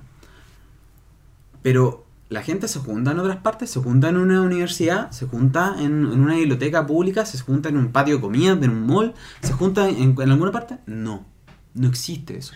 Entonces cuando uno dice mal organizado, es que no tiene que ver con que la gente está haciendo lo que quiera, sino que no hay liderazgo interno de la gente y no hay grupos potentes, no hay grupos de 60 personas que son amigos todos entre sí. ¿ya? Quizá hay grupos de 10 personas, que es igual de válido, ¿cachai? Una experiencia igual de rica, ¿cierto? Pero no hay un grupo que esté haciendo cosas como por ejemplo en Argentina. ¿ya? Eh, o eh, incluso en Perú. ¿Tú crees que hay mucha actividad? No hay mucha, a mí me consta. ¿ya? Hablando con las tiendas, hablando incluso con las propias comunidades. No tienen proyectos. No tienen eh, enfoque específico de decir, sí, disfrutamos del hobby, nos interesa esto, nos gustaría ir a colegio, nos gustaría extender esto así. No sé, cosas interesantes. O sea, por mi experiencia al menos, haciendo eso mismo antes de entrar a DeVir, entiendo perfectamente como el nivel de organización cuando hay objetivos. ¿ya? Entonces hay grupos de jugadores, no organizaciones, que son cosas distintas, que persiguen cierto fin. Entonces, cuando uno dice, eh, hay pocas comunidades, sí hay pocas. O sea, todo, si uno mira el cuadro completo, eh, claramente México y Chile están años luz de todo lo que pasa en el resto del país. Pero, ¿qué pasa con eso? O sea, ¿cómo, cómo nosotros como empresa ayudamos a la formación de que eso ocurra? Y eso tiene que ver con los dos puntos. Fondos concursables, ya que es algo insólito, que no existe en ninguna empresa ya de este rubro, para que lo tengan claro, porque uno trata de buscar referencias. Es como decir, ya, ok, onda, tenemos esta idea súper loca, que no sabemos cómo funcionar. Veam- en veamos- ninguna empresa funciona. Ve- veamos, veamos quién ha hecho algo. Y nadie ha hecho nada. Entonces fue interesante el hallazgo de eso también. Como de hacer un análisis de mercado mm, con más feeling, ¿cierto? Eh, quizás que, que otras editoriales y llegar a ese resultado que evidentemente en, en un tiempo se van a dar las bases y eso va a funcionar de otra manera. Ustedes Pero- están solos acá en Latinoamérica eh, en temas. Claro, no, porque claro, acá en Chile hay otra distribuidora de juegos, pero la- a nivel latinoamericano no hay nada más. Ah, lo que pasa es que varía, depende del país. sí, Ya, pero. O sea, por ejemplo, en México hay varias distribuidoras de juegos que llevan juegos que Devir México no han llevado, o incluso que mucho antes de Devir México como existencia de oficina, empezaron a trabajar juegos de Mayfair, o juegos de hielo, o juegos de distintas editoriales. Entonces, claro, hay eh, distintos... O sea, en cada país la situación es distinta, pero en general, en lo que es juegos de mesa en sí, no hay desarrollo. Entonces, em, es raro, es raro trabajar así, porque uno entiende que cuando hay competencia y sinergia de mejora, ¿ya? Entonces, es, en mi gestión, al menos, pensando en lo que yo he hecho, ha sido siempre pensando en, en qué nos falta, ¿ya? No en qué es lo que está haciendo la persona al lado, eso no- me interesa bien poco. Me- Yo tengo un- una como visión quizás que tiene que ver con muchos años plazo de muchas cosas y que eso es lo que quiero lograr. Entonces, eh, no estoy muy centrado muchas veces, e incluso no me importa eh, lo que están haciendo otras editoriales en otros países, porque no porque no compartamos cosas, sino porque perseguimos objetivos distintos.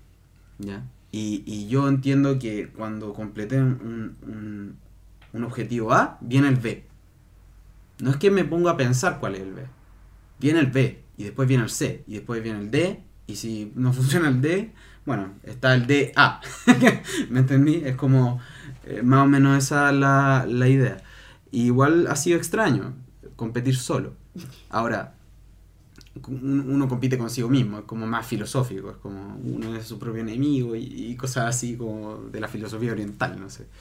Pero si uno lo ve, y voy a ser súper crítico, las editoriales en España no hacen nada, ¿ya? Y no hacen nada porque hay 10 editoriales y no están ofreciendo nada, ¿ya? Devir en particular ha hecho una gestión súper interesante porque está pro- promoviendo cosas y el resto responde a eso. Pero no hay una am- am- ambición de visión, ¿ya? ¿Editoriales? ¿Tú te refieres a editoriales de juegos de mesa o editoriales De, de juegos de mesa, específicamente. ¿Ya? Eh, porque si uno ve, el, o sea, si uno es una tienda española, ¿ya? No recibe mucho feedback de parte de, de una editorial. Pero, por ejemplo, igual yo veo algo distinto en España que acá, puntualmente acá en Chile, que acá son las editoriales las que crean eventos, son las editoriales las que ponen demostradores. En cambio, en España, por lo menos en la Feria de Córdoba, yo veía un stand, había una mesa con suerte que mostraban un juego. Es que eso pasa. Es una figura distinta. Es que eso pasa porque el, el escenario ya está armado. ¿ya? O sea, yo voy a citar a, a- a Joaquín, ¿ya? que el director que está en, en Devir Iberia. Cuando Devir decidió traducir Catán, la gente decía, bueno, Devir se va a hundir, es una pésima decisión, están locos, no hay mercado para eso, los juegos de mesa ya pasaron, y así. Y esa era la opinión frontal de comunidades, de gente, de empresas, de tiendas, etc. Pero estaba súper claro que la visión iba para allá, lo que pasa es que nadie la compartía. Y cuando ellos tomaron el riesgo y lo hicieron durante años y fracasaron haciéndolo, porque hay que enfatizar de que esto se trabaja con fracasos también. Ya, acá no hay una carrera de éxito, es una carrera de aprendizaje. Em, cuando, claro, Catán era venderlo así, ah, claro, ahí todos vendemos Catán. Y si yo soy una competencia, tomémonos otro, otro cosa más interesante que no tomó de vir. Pero el riesgo ya estaba tomado. ¿Ya? O sea, ya la inversión estaba hecha. Entonces es muy fácil cuando tú tenías un terreno que ya está allanado, que es lo mismo que está pasando acá, invertir. Porque tú ya sabéis que tenéis X cantidad de puntos de venta, ya podéis sacar métricas, ya podéis sacar estimaciones, ya podéis hacer una predicción. Pero tener la capacidad de, de ser vanguardista respecto a qué hay que hacer y qué, qué de nuevo hay que hacer, eso yo no lo veo en España. Oye, y respecto de eso, de, de que tú decías, eh, competimos con nosotros mismos, digamos. Sí. Eh, el desafío de hacer crecer tú solo o, o ustedes solo la industria, de que para ustedes crecer signifique fomentar una cultura de juego, empezar, que, es todo lo que tú hablabas al principio de, de esta, de esta parte. ¿Cómo ha resultado eso? Si tú pudieras comparar hace cinco años eh, con, con hoy día la realidad de algunos países de Sudamérica, han contribuido, y aquí me estoy colgando, ¿ah? esto no es mío, esta pregunta alguien la hizo. La hizo José Luis Zapata. Eh, creo que ya la hizo, ¿no? ¿No? ¿Se entendió la pregunta? Eh, Eh, Eh, en el fondo es cómo, ¿Cómo ves el crecimiento? cómo ven ustedes un antes y un después, digamos, después de cinco años a la fecha, eh, la contribución que han hecho a la cultura jugona, digamos, de Latinoamérica, siendo que están a la cabeza del mercado. Yo, yo creo que tiene que ver con, con eh, hitos significativos, ¿ya? Por ejemplo, no tiene que ver solamente con las ventas, las ventas van y vienen. Es una cuestión que a veces es circunstancial porque económicamente el país está en un auge o no, o que ciertos títulos o no son me- mejores recibidos que otros y uno no afinó ya en traer o no algo. Tiene que ver con hitos simbólicos, por ejemplo. En Chile al menos, pensando en, en- en- en este territorio, el que los juegos de mesa están en librería en todo Chile, en distintas cadenas de videojuegos, de todo tipo de los juegos. Que los juegos sean de alguna manera omnipresentes. ¿ya? Estás paseando por ahí y te encontraste con un juego. Eso es un hecho totalmente eh, necesario para el desarrollo de la masividad del hobby. Después de eso están políticas públicas. ¿ya? Que volvemos al tema de las ludotecas, que Chile tenga muchas ludotecas, ya, no una, ¿de acuerdo?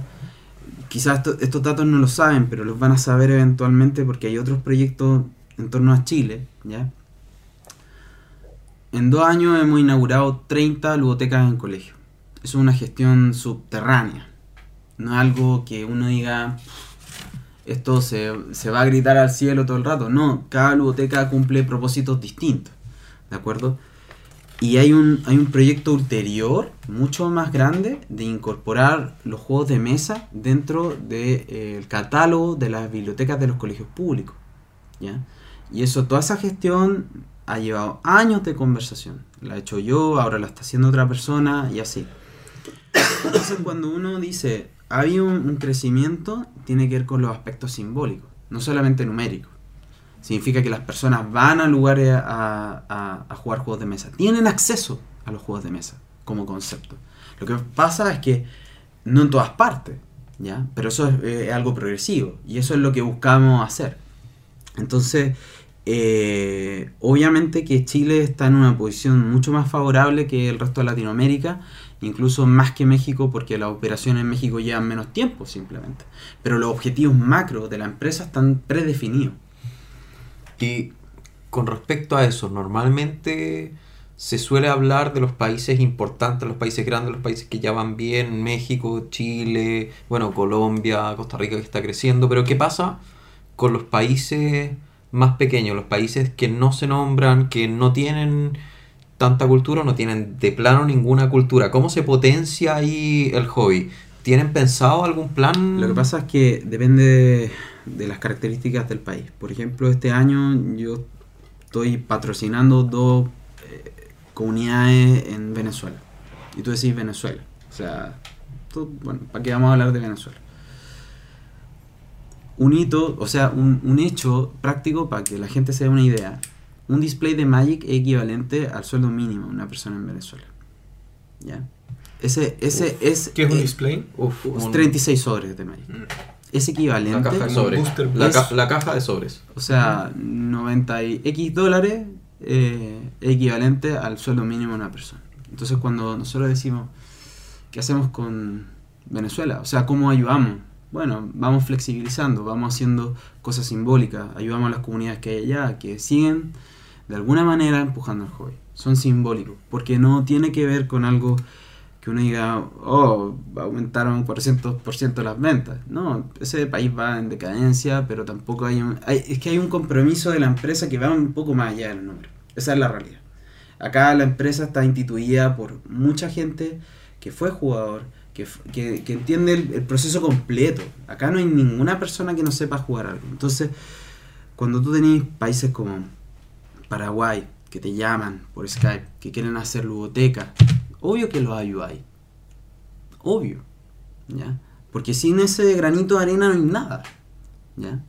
Obviamente, Paraguay, comparación a- a otro país, obviamente que la densidad de población y un montón de, de- de- de cosas que tienen que ver con los números son mucho menos potentes. Pero simbólicamente vale la pena que nosotros que creemos en esta región, ¿ya? e invertimos en esta región, queremos hacer esos hitos que ocurran igual. Entonces, para nosotros, de alguna manera, obviamente la inversión va a ser más fuerte o no en algún país. ¿ya? Oye, y se habla siempre de ludotecas, eh, dentro de bibliotecas y, o colegios, universidades no han... Lo que pasa es que hay, un- hay una diferencia. Eh, de partida el acceso a, un- a una universidad es restringido. Entonces, ¿En no- qué sentido? en que cada universidad restringe o no el acceso.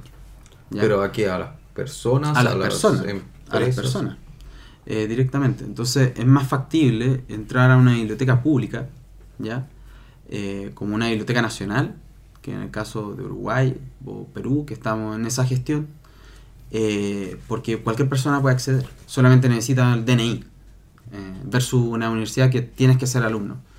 Eh, a menos que la universidad se abra a, a acoger a la gente, no lo hace. Por Pero protección, por seguridad. Si logras llegar, ok, no al 100, pero al 50% o al 30% de las universidades públicas, eh, vas a tener un acceso a un volumen de, de jugar viéndolo netamente, o sea, de forma económica. Solamente que- sin quita, o sea, quitando, quitando aquí la magia No, sí, y el apoyo. O sea, no es una cosa y la otra. ¿ya? O sea, pensémoslo así. No es un- una decisión y no la otra. Son ambas al mismo tiempo. La diferencia es que el tiempo de, de gestión útil que uno tiene es mucho más útil cuando tú vas a la autoridad que tiene una, a ver, una posición jerárquica mucho más eh, grande que una universidad.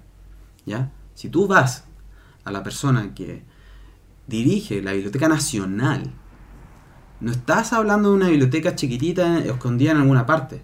Estás hablando con alguien que después tiene injerencia en otra reunión, a otro nivel, ¿cierto? Donde están distintas autoridades de distinto plano hablando del tema y que él saque el tema de los juegos de mesa puede cambiar el paradigma completo.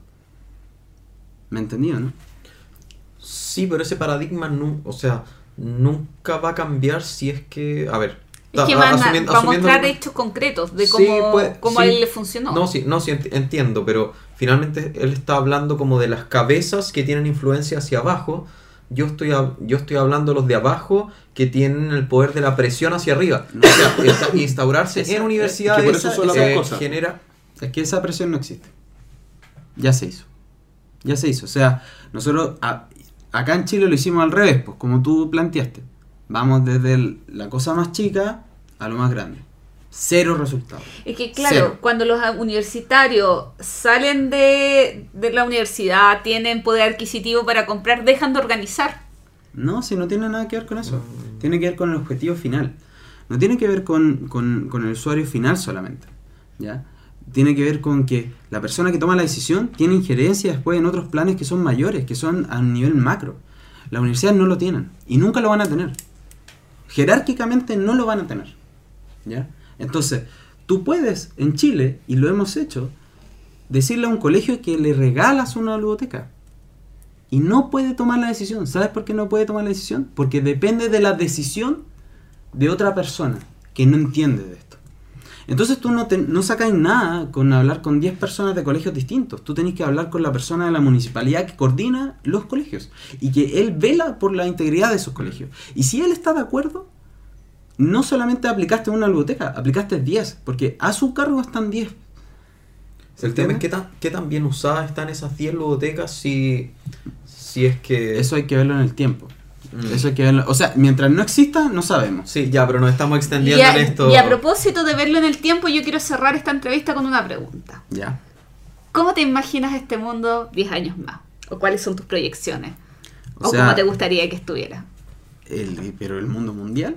El mundo- Latino- Ah, Latinoamérica, yo creo. Ya. Sí. ¿Cuáles, ¿Cuáles son tus proyecciones? ¿Qué es lo que te gustaría? Eh, O sea, lo, lo que a mí me gustaría ver de aquí a 5 años, 10 años o 20 años es que nosotros tenemos oficinas donde el hobby está masificado, donde hay personas que están accediendo al hobby en cualquier parte de su país, ¿ya? Y que pueden acceder a no solamente el catálogo de VIR, sino muchísimas más cosas, ¿ya? O sea, que, que su idea de experiencia, de consumo, ¿ya? sea la misma que tiene una persona en, en Europa, que sea la misma que tiene una persona en Norteamérica.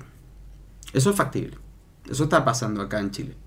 Nosotros no, no nos hemos concientizado de eso. ¿De acuerdo? Pero es cierto.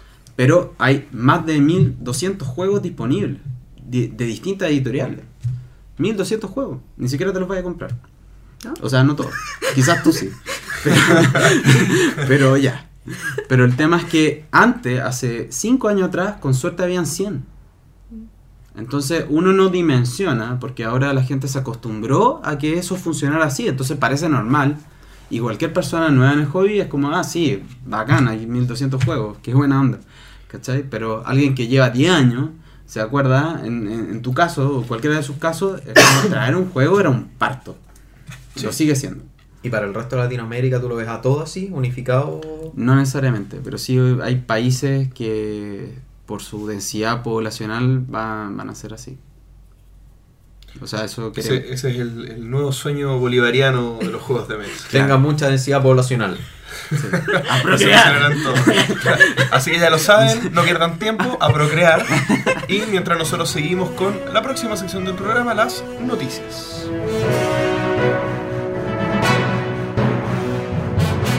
Y comenzando con las noticias en el entreturno, eh, para hoy día vamos a tener solo dos noticias, ya que estamos un poco pasados de tiempo para variar. Eh, la primera noticia es una noticia internacional que es más que nada un dato rosa, pero lo encuentro muy interesante. Eh, para los que no sepan, la empresa Hamsing Gluck está intentando patentar los meeples. Para los que no sepan qué implica esto, bueno, Hamsing Gluck es la que es la que sacó inicialmente Carcassonne y de ahí salieron los meeples, pero el término meeple no viene de, o Pero sea, no qué- se lo pusieron ellos. Qué ridículo. Me cargó, me cayeron mal. Bu, bu. Ya, bueno, sigue siendo una empresa que hace muy buenos juegos, pero ¿qué quiere decir esto? En caso que eh, logren patentarlo, quiere decir que la palabra meeple no se va a poder usar nunca más de Qué forma comercial sin pagarles. Eso quiere decir que en los manuales no va a poder estar la palabra meeple. Tampoco se va a usar, se va a poder usar como componente de juego. ¿Cómo? Y- ¿Cortar la maderita con forma de. Con forma de... No, porque están patentados. Están patentados. Y lo último, tampoco se va, a poder, se va a poder usar su forma ni modificaciones a la forma. Por lo tanto, cualquier logotipo, incluyendo el del entreturno, que tenga un meeple, Pero Eh, comercial, no poder. no somos Oye, comercial. ¿y si yo vendo Sí, cojincitos de Meeple tampoco?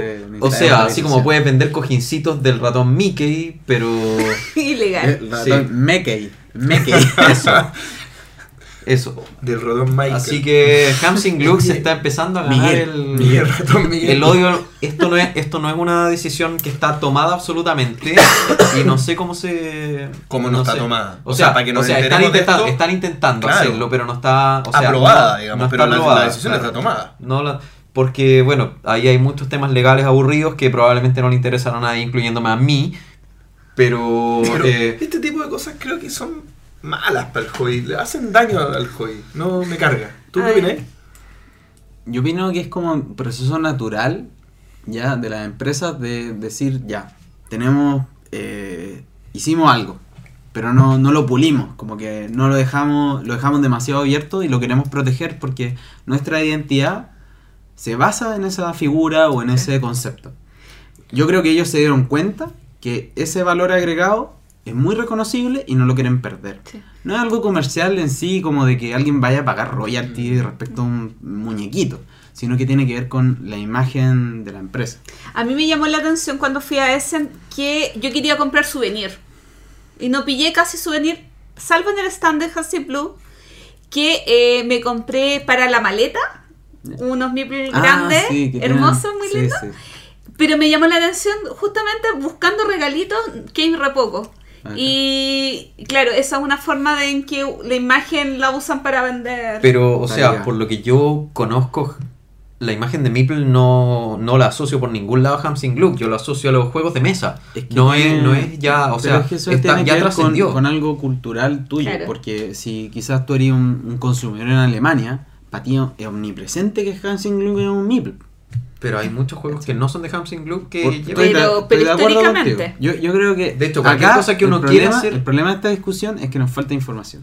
Porque obviamente hay detrás de esa decisión un argumento demasiado potente para meterse el- la mano en el bolsillo y contratar un montón de abogados que vayan como inquisidores, ¿cierto?, a, a fiscalizar los meeples del mundo. Pero obvio que sí, esa decisión es absolutamente económica, es una palabra que se usa y que se asocia absolutamente, o sea, cuando uno piensa en juegos de mesa modernos, uno piensa en meeples, al tiro, Entonces, es automático, o sea, eh, es probablemente un tercio de los podcasts o de, los o de los programas de, o de los Ahí- vlogs o cosas así ahí tienen algo, ahí algo de meeple. respuesta. A ver, pero espérate, yo cuando digo le hace daño al hobby, eh, tu respuesta fue, es entendible, es un proceso natural. Pero igual le hace daño al hobby. Ah, porque, sí, sí. Porque en el fondo eh, yo puedo decir Claro. todas las trabas que pone Wizards of the Coast para desarrollar juegos de cartas y están todos atados de manos para poder hacer tal o cual mecánica, daña el, daña el hobby en el sentido que hay un proceso creativo que se corta por temas Claro, legales. que, que Independiente no- que esté bien, esté mal, corresponda o no corresponda, se corta un proceso creativo. En el caso del Meeple, para mí, el Meeple lo que da es, es, un, es un vector, es, un- es una posibilidad de darle identidad a un hobby que está creciendo. A, mí me gustaría que la propiedad intelectual ya de algunas cosas funcionara como la propiedad intelectual del diseño industrial.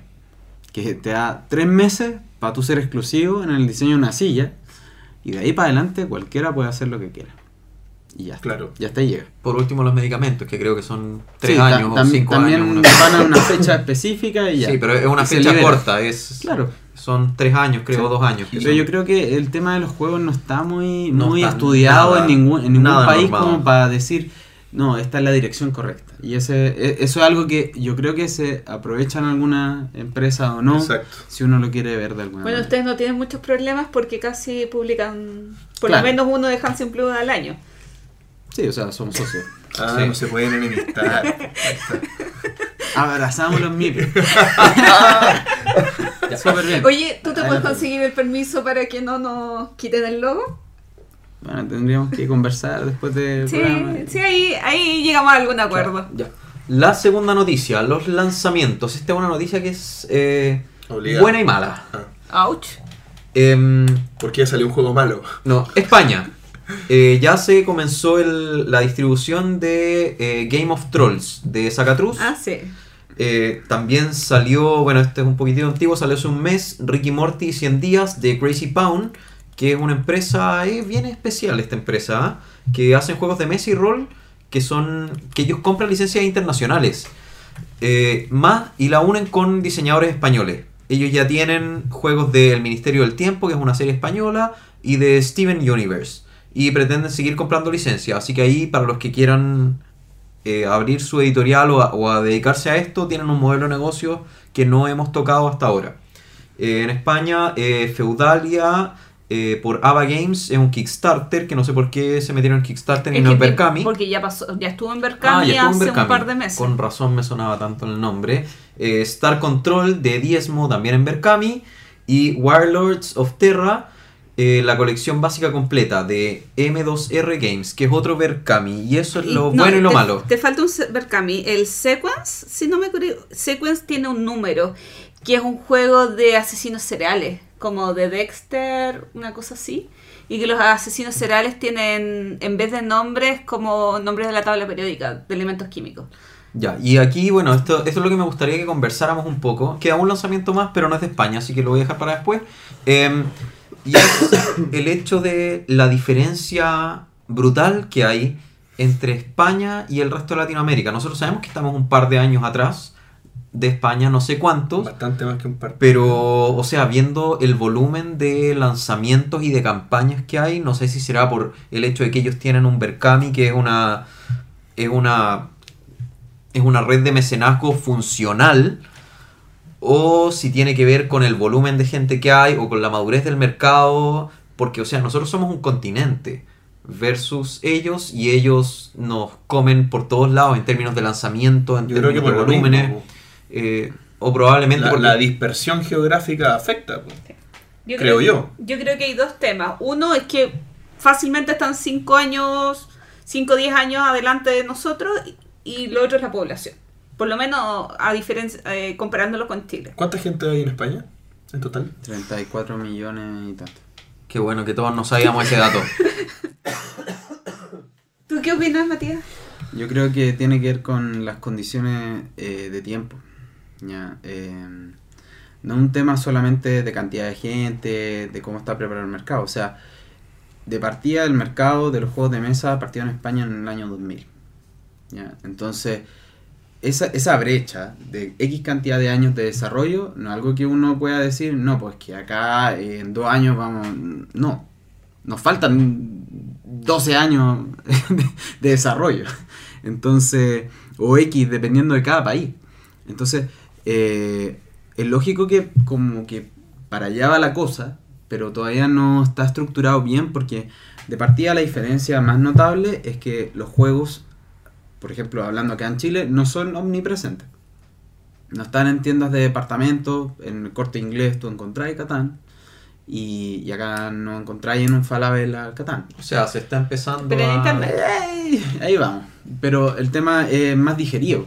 Y aparte está eh, quizás eh, lo sinérgico que es la industria por, por contagio. O sea, pensando en que en, Alemania hay una industria que lleva muchos más años que en España y que se contagia de irradia información, irradia recursos, se genera otra industria gigante a través de Asmodee en, en, en Francia, son, son hechos que son contundentes. Si nosotros tuviésemos, un, por ejemplo, pensando en esto, sale el día de mañana una empresa gigante en Brasil que le interesan los juegos de mesa, que tienen capacidades estratosféricas de distribuir juegos de mesa propios de otras personas, etcétera, eso impacta al- a la región completa, el intercambio cultural. Pero eso no ocurre acá. Sí, yo creo que ese, es el gran tema. Al final es lo que dijimos al final de la, de la sección anterior. eh, en Latinoamérica somos muy pocos. Y las distancias son muy grandes. Así que chicos, nuevamente, tengan hijos.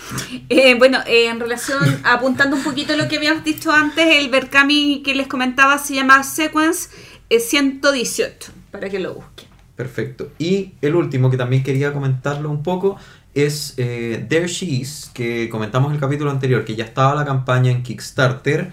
Le había ido bastante bien, ya llevaba en un par de días, logró juntar más de la mitad de lo que requería. ¿Este es el de Pac? El, No, de, no, el el de Joanan perdón.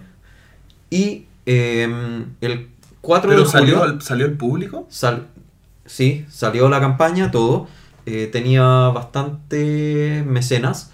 Y cancelaron la campaña el 4 de julio, irónicamente, Ah, esta es la mala noticia. el día, el día después de que lo mencionaron en el Board Game Breakfast. Ah, lo mencionaron. Lo mencionaron, lo recomendaron en el Board Game Breakfast, por lo tanto, que es del de Dice Tower. Por lo tanto, se le venía probablemente un nivel de público bastante alto. Lo conversé con Joanan. Oye, y Él me dijo, él me dijo que fue, bueno, esto estaba programado. Ellos habían hecho lo mismo con Sí. eh, Con el Voodoo su Madness, Voodoo, ¿no? Ma- Voodoo Madness. Y eh, bueno, ellos lo habían programado porque cortaron la campaña, la pausaron a la mitad, la van a mover a octubre. Y quieren en este tiempo mejorar los premios, mejorar los stretch goals, eh, hacerle un par de arreglos a las cartas en base a los comentarios de la gente, eh, dar mejores premios. Y bueno, fue un bajón porque él mandó el anuncio y a la media hora le dijeron, oye, acaba de salir el programa de Board Game Breakfast y te nombran. Oh, es que... En- ¿Pero él habría cambiado la decisión? No lo sé, no le pregunté, no quise preguntarle porque ya era hacerle mucho daño en la herida. Pero y, y lo- tirarle sal y limón. así Lo cierto, lo cierto es que en la práctica a él le funcionó bastante bien la vez pasada. Mm. Eh, cuando tenía, tenía Voodoo Madness, eh, llevaban más o menos lo mismo, más o menos la mitad de, de lo que requerían. Y después de hacer la pausa, se financiaron en tres días. Y él me dijo que hicieron, un, hicieron una encuesta, o sea, además de comunicarle súper claramente a todos los usuarios por qué estaban pausando esto, que no era por temas de dinero ni cosas así, sino que para mejorar, eh, hicieron una encuesta y de los que respondieron, prácticamente el 100% dijo, dijeron que iban a entrar de nuevo a la campaña el primer día. Por lo tanto, lo mejor para ellos. jugada. Lo mejor para Insanity Games. Y eso serían las noticias por ahora. Eh, seguimos con el tema de la semana.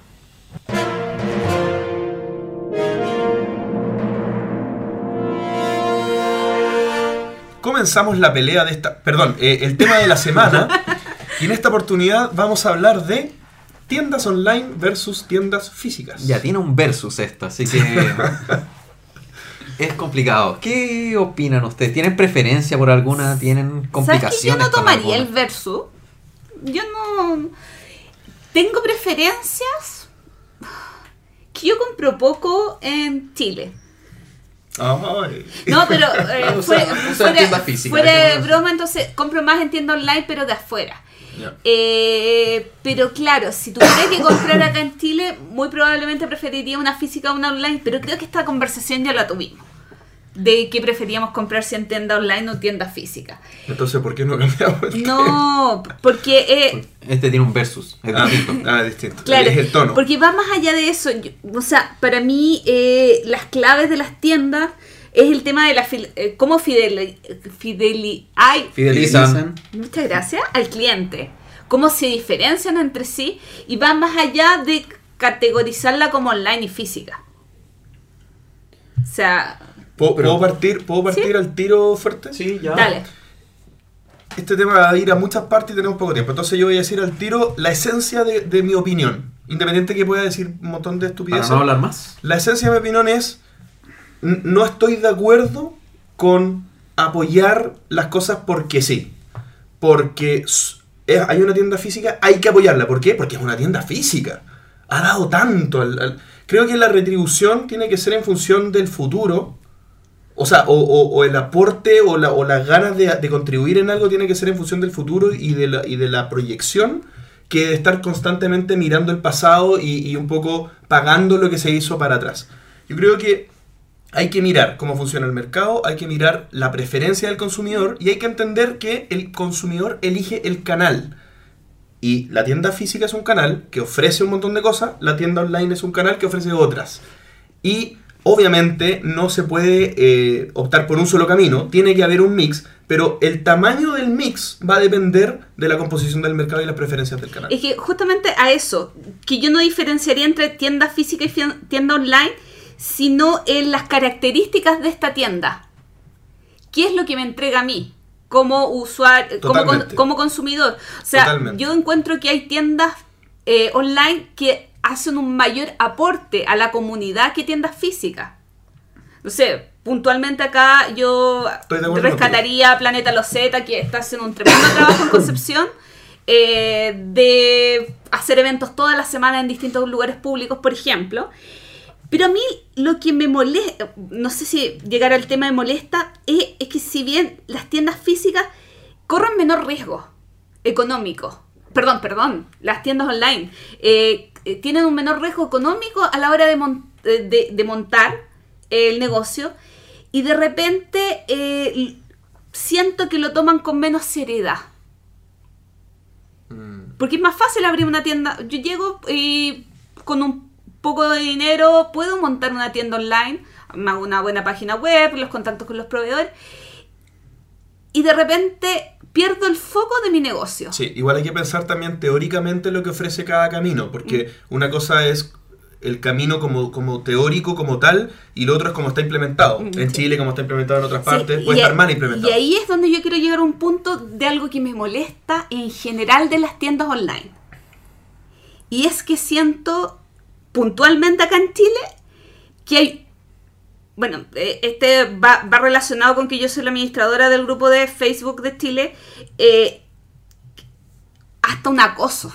O sea, en serio, de repente yo siento eh, que sobrepublican, alguien eh, te contestan, te contestan, te conectan, no entregando un servicio, o sea, no entregando un servicio, sino eh, con la respuesta, no, pero es que yo lo tengo más barato que yo esto, pero así, Ma- mala estrategia probablemente. Pero eh, ¿por qué es mala estrategia responder no rápido? sé, a- a- no, no, sé, yo- no, es el que- acoso, no sé, es que si genera mí- mala... No sé, puntualmente si yo voy a una tienda normal y un vendedor me pregunta, me pregunta qué quiere, pero seguro que no lo puedo ayudar, pero seguro y comienza insistentemente, yo no voy a querer, yo personalmente no voy a querer estar en esa tienda.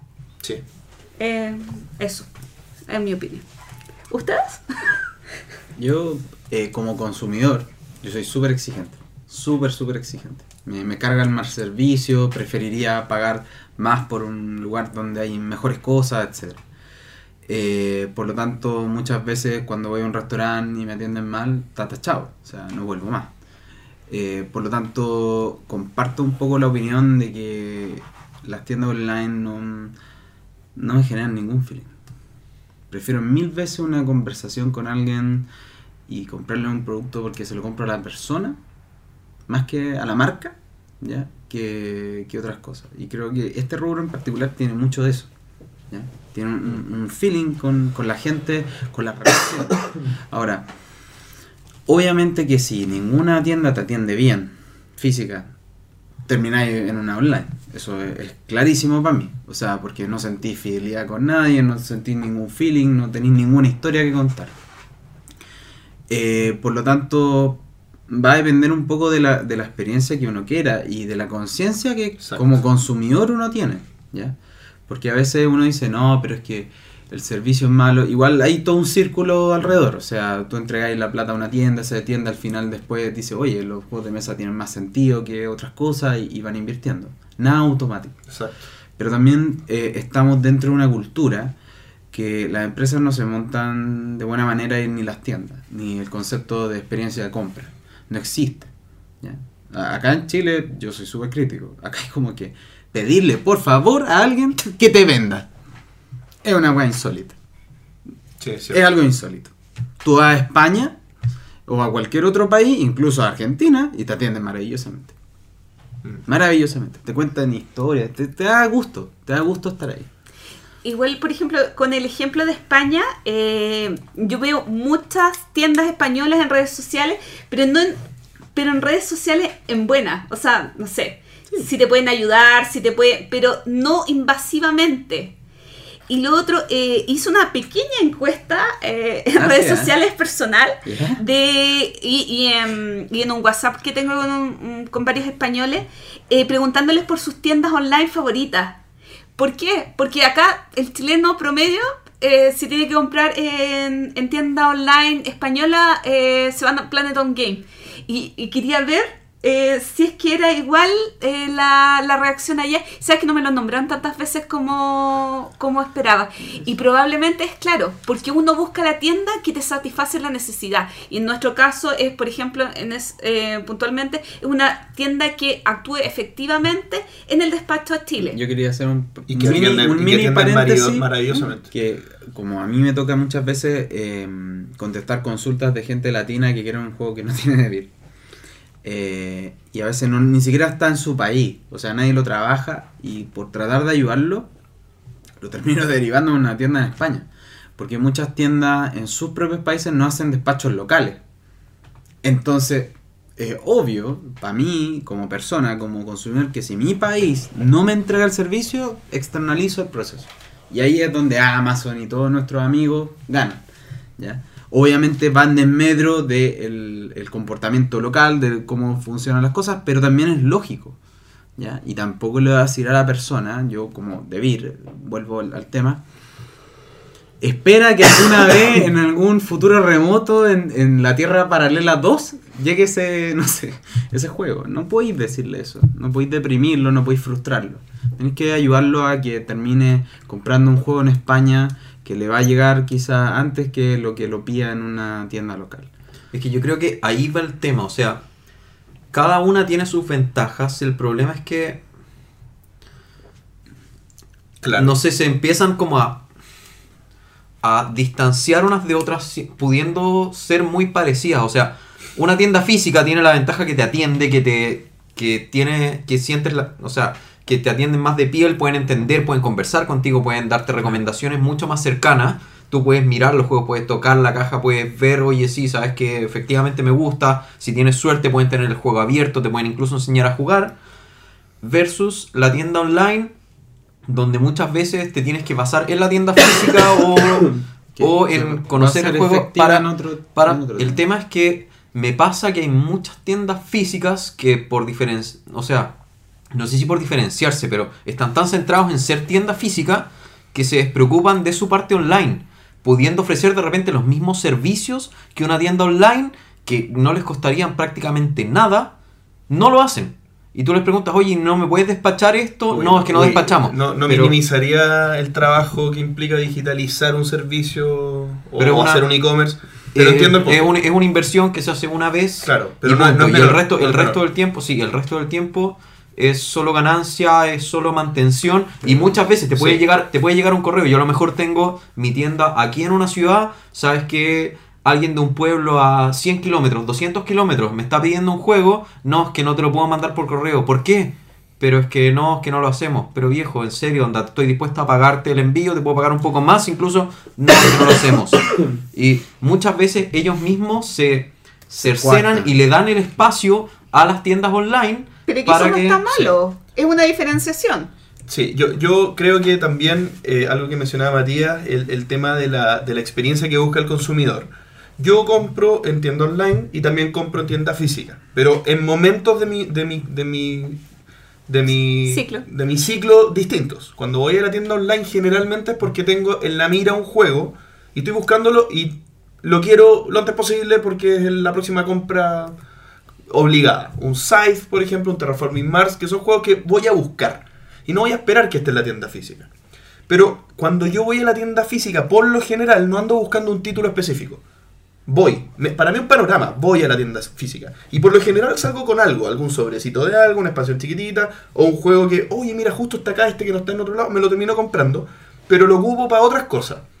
Me, me hago, no sé, pues, como lo que tú decías, que nadie ayuda, nadie te ayuda. Hago yo del tipo, del tipo metido pesado que ayuda al, al que está al lado. Me pongo a mirar qué está viendo. Le recomiendo juegos, me, me entretengo un rato. Me compro un par de cosas y me voy. Pero es otra cosa. No me compro el Scythe en una tienda física. Bueno, pero eso soy yo. O sea, Y- y pero si el site hubiera llegado a Chile en, en español a la misma fecha. Es que eso no es Bueno, medio puede, difícil, puede haber pero sido que Sí. no es que no te lo compres, es por un tema de oportunidad también. es por un tema de oportunidad. Es que hay que pensar que los puntos de venta abastecen a, un tipo de público distinto. ¿ya? O sea, obviamente cuando uno ya tiene mucha experiencia en el hobby, ya entiende un montón de temas, se sabe los autores favoritos que tiene, persigue ciertas editoriales, entiende cuál es la mecánica de juego que le gusta a su grupo, etcétera. Obviamente que tiene una decisión súper refinada. ¿ya? Ya, ya aprendió en ese proceso. Pero un- una persona nueva necesita una inducción. ¿Ya? Y esa inducción no la va a generar a través de un sitio online. No, No. exactamente. No es operativo. Hay un feeling con la, con la pieza. O sea, ¿cuántas veces he visto a una persona oler una pieza? Oler una pieza. No Que sé, como un- cuántas veces, no sé. Yo no, no he No. visto mucha gente oler una Pero pieza. porque tú no vendís juegos, po, ¿cachai? Pero cuando tú te ponías en un stand de venta y la gente toca las cuestiones y las huele y dice, oye, de- en verdad, de madera. Y, y- y se sorprenden porque creen que la madera parece que solamente está en el Amazonas, ¿ya? Y todo el resto es de plástico. eh, se genera una cuestión que no se genera en la venta online. Sí. ¿Cachai? La venta Es verdad. online es para el el jugador eh, especializado, que ya sabe lo que quiere, que ya testió, que ya hizo esa conversación que dice JP, que es como que ya entendió lo que quería. ¿ya? Y quizás sus parámetros no tienen que ver con necesariamente ir a una tienda y apoyar lo que está haciendo la tienda y que no le interesa nomás. Totalmente legítimo. Eh, pero sí hace sentido cuando una persona ajena a este hobby va en la calle, ve en la vitrina algo que le interesa, conecta y curiosamente lo que co- conecta no es no necesariamente es lo que se lleva, ¿ya? sino que lo hace entrar y preguntar. Y en el minuto que alguien lo atiende, bien o mal, esa persona ingresó o no ingresó al hobby. Entonces, yo creo que la dicotomía, por así decirlo, de la tienda online versus la física conviven. Conviven porque atacan a públicos totalmente distintos. ¿Y qué Son- pasa, qué pasa entonces cuando se quiere privilegiar a una con respecto a la otra? Aquí estamos hablando, bueno, lo conversamos un ratito antes, eh, la esta política de MAPS que se está usando, que es el Minimum Advertising Price, que, bueno, para los que no sepan, es una política que algunas empresas bastante grandes están empezando a implementar, y es que eh, ellos, bueno, cada empresa que vende un juego o cada tienda que, o cada, cada distribuidor que le vende una, a una tienda, eh, da un precio sugerido de ventas. Y el minimum advertising price quiere decir que esa empresa no puede vender No. o no puede promocionar un precio de venta menor al 80% eh, que es el precio sugerido. O sea, si un juego vale 100 euros, ellos lo pueden promocionar hasta 80. Pero si lo quieren vender a menos de eso, no lo pueden promocionar. Es que yo creo que no es- ahí no es privilegiar a un tipo de tienda sobre otra, es igualar en cierto modo la cancha o dejarla un poquito más pareja. Para que eh, la tienda online en general no pueda bajar tanto el precio y promocionarlo eh, como competencia a la tienda física. Yo creo que la industria en general ha sufrido cambios muy grandes en muy corto plazo. Y, y- en ese reajuste ya eh, se han visto eh, de alguna manera una de alguna manera las empresas se han vuelto caníbales del producto. ¿ya? Entonces lo venden a costo, le sacan un dólar a la venta en vez de sacarle los, no sé, 20 dólares de ganancia y cosas así. Y esa cuestión daña a la industria. Y la daña en términos de, de- la percepción del valor del producto. ¿ya? No respecto a las ventas totales, a la percepción de valor del producto. Muchas editoriales gringas, para que tengan una idea, hablan con las distribuidoras para decirle, viejo, tú no podés rematar nuestros productos por debajo de estos, porque nos, nos hacís ver como una industria mala, como una empresa mala, que entrega juegos baratos y nosotros estamos pagando calidad. Nuestro sentido de empresa es vender calidad, no es vender un juego barato. Es decirle a la gente, oye, sacamos dos juegos al año. Dos juegos al año. Por lo tanto, nuestros juegos tienen calidad. Tú no podés rematarlos a 60 off. Me estáis haciendo daño. Estáis haciendo que la gente crea que mis juegos valen 20 dólares cuando en realidad debiesen valer 40. ¿Ya? Pero eso pasa porque toda esta cuestión ha crecido muy rápido. Y como ha crecido muy rápido, eh, las distribuidoras en particular se han hecho caníbales entre sí y han tratado de agarrar todo lo que pueden y todo. Mm, Es que ¿sabes lo que- Y las tiendas también. O sea, eso es como traspasable a, ese- a, a toda la cadena completa. También hay un tema de- del tipo de público que, que más consume, eh, so- con- consumen, por ejemplo, los que consumen euros duros. Son, son Claro. gente que probablemente tiene muchos juegos. Yo no me compro un Fruity Ages como mi primer juego, probablemente tengo 30 antes. Claro. Por decir algo. Tenía una trayectoria. Tengo una trayectoria. Entonces, al final, eh, te- si te digo que tengo 30, muy probablemente, si tengo hoy día 30 y me preguntáis en un año, no voy a tener 35. Voy a tener. Empecé en una. En una en un, me, me metí en un riel que después voy a tener el triple. Entonces, al final, eh, en lo que se está convirtiendo esto, más, no sé si llamarlo consumismo, pero, pero sí hay una velocidad de adquisición muy, ra- muy, muy, muy seguida, muy, muy frecuente. Entonces, inevitablemente, aquí la competencia por precio en todas las industrias daña. Y en este caso es raro, porque no se da por un tema de matar a la competencia. Se da por un tema de que viene mi mismo, yo mismo estoy sacando un juego a continuación. Y la competencia lo está haciendo, y la competencia lo está haciendo. Y están los premios de GenCon, los de Origins, los de no sé qué, los de no sé qué, y todo. Y, y es muy, muy rápido una cosa tras otra. Al final los remates es porque prefiero liquidar y prefiero ganar 5 dólares, 4 dólares por juego, porque después viene el siguiente lanzamiento que temporalmente le saco harto margen cuando, cuando lo lanzo. Y después voy a, voy a llegar a la cola y lo voy a volver a liquidar como todos los otros juegos. hay un, hay un paréntesis que, que, que tú desconoces, ya porque no haría una tienda. Pero una tienda en Estados Unidos le ocurre que le venden un producto eh, a un valor específico, pasan tres meses y la misma empresa le está liquidando el producto. Y ahí es donde se generan problemas.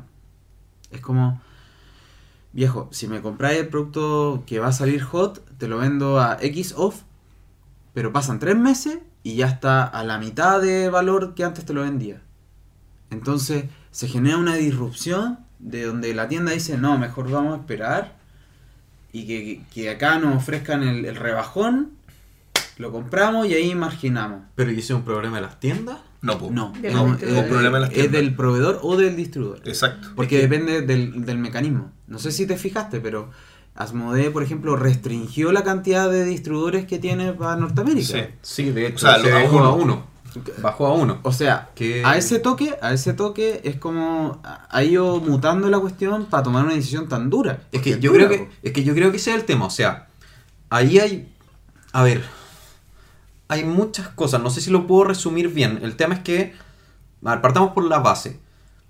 Este mundo se basa en la cultura de lo nuevo. O sea, juego nuevo que sale es un juego que todo el mundo quiere, un juego que salió hace cinco meses, un juego que salió hace un año, ya nadie lo quiere. Eso genera un volumen de que el volumen de ventas se incremente a un nivel pero desesperado. O sea, si todos compráramos juegos que salieron hace dos años, hace tres años, no habría problema. O sea, se vendería un tercio, un quinto, un décimo de lo que se vende actualmente.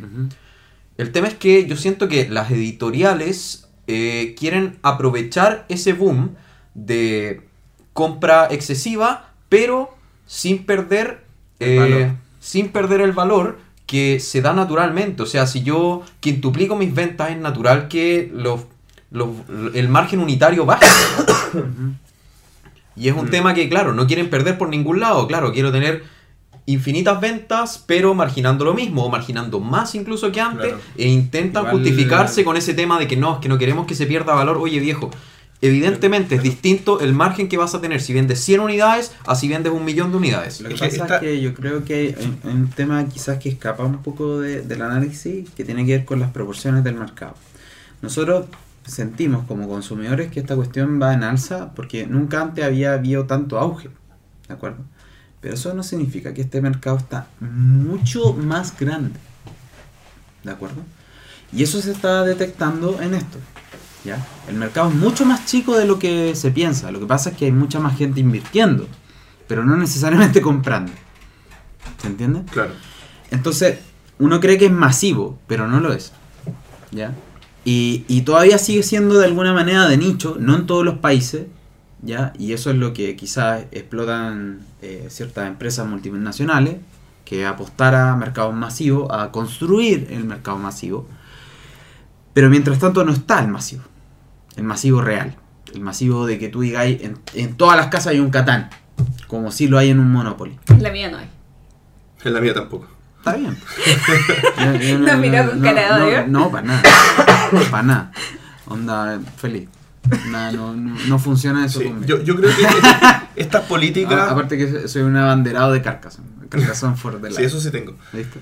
Eh, Bueno. Yo creo que estas políticas medias artificiales un, un poco intentan corregir vicios que se han generado por una dinámica poco sana, tal vez, que agarró Claro, muy el- rápida. muy, muy rápida.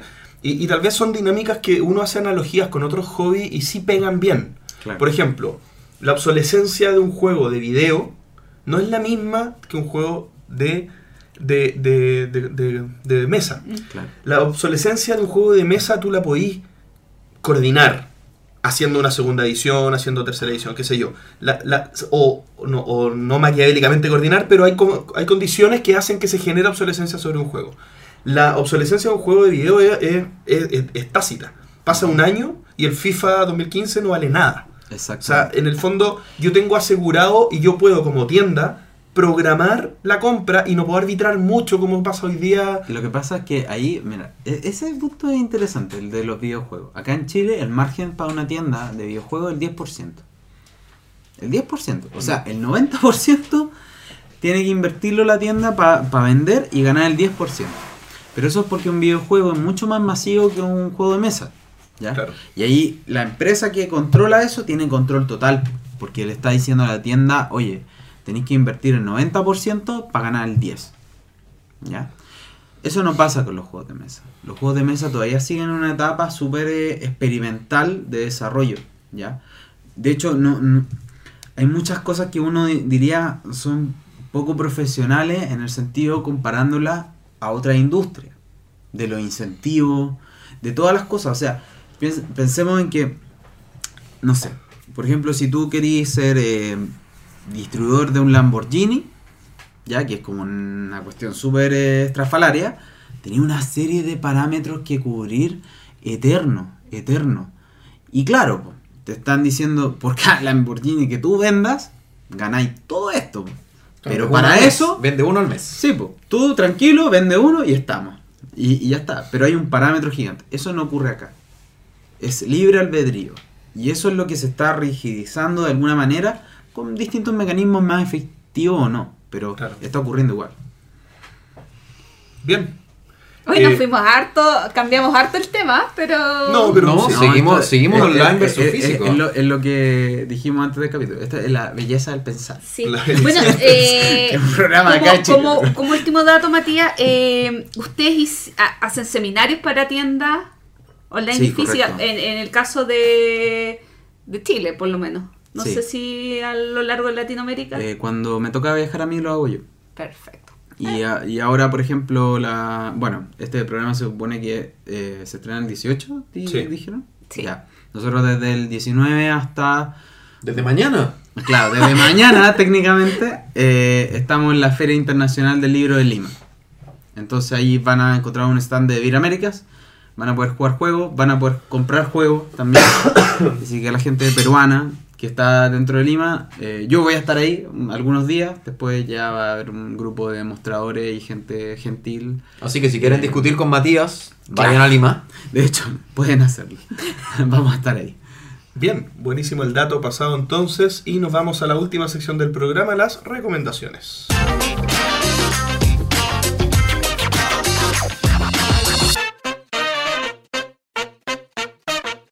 Comenzamos la última sección del programa, las recomendaciones y partiremos con Gloria. Miren, yo quiero recomendarles un blog y un, que es un canal de YouTube también que habla de muchas cosas, entre esas Menos de juego. la maternidad, Ya. porque como hay que aumentar la población, era, el lema del programa, los viajes y los juegos de mesa. Mish. La maternidad, los viajes y los juegos de mesa. Sí. ¿Incluye el proceso previo a la maternidad? Tanto, tanto no lo Ah, revisé.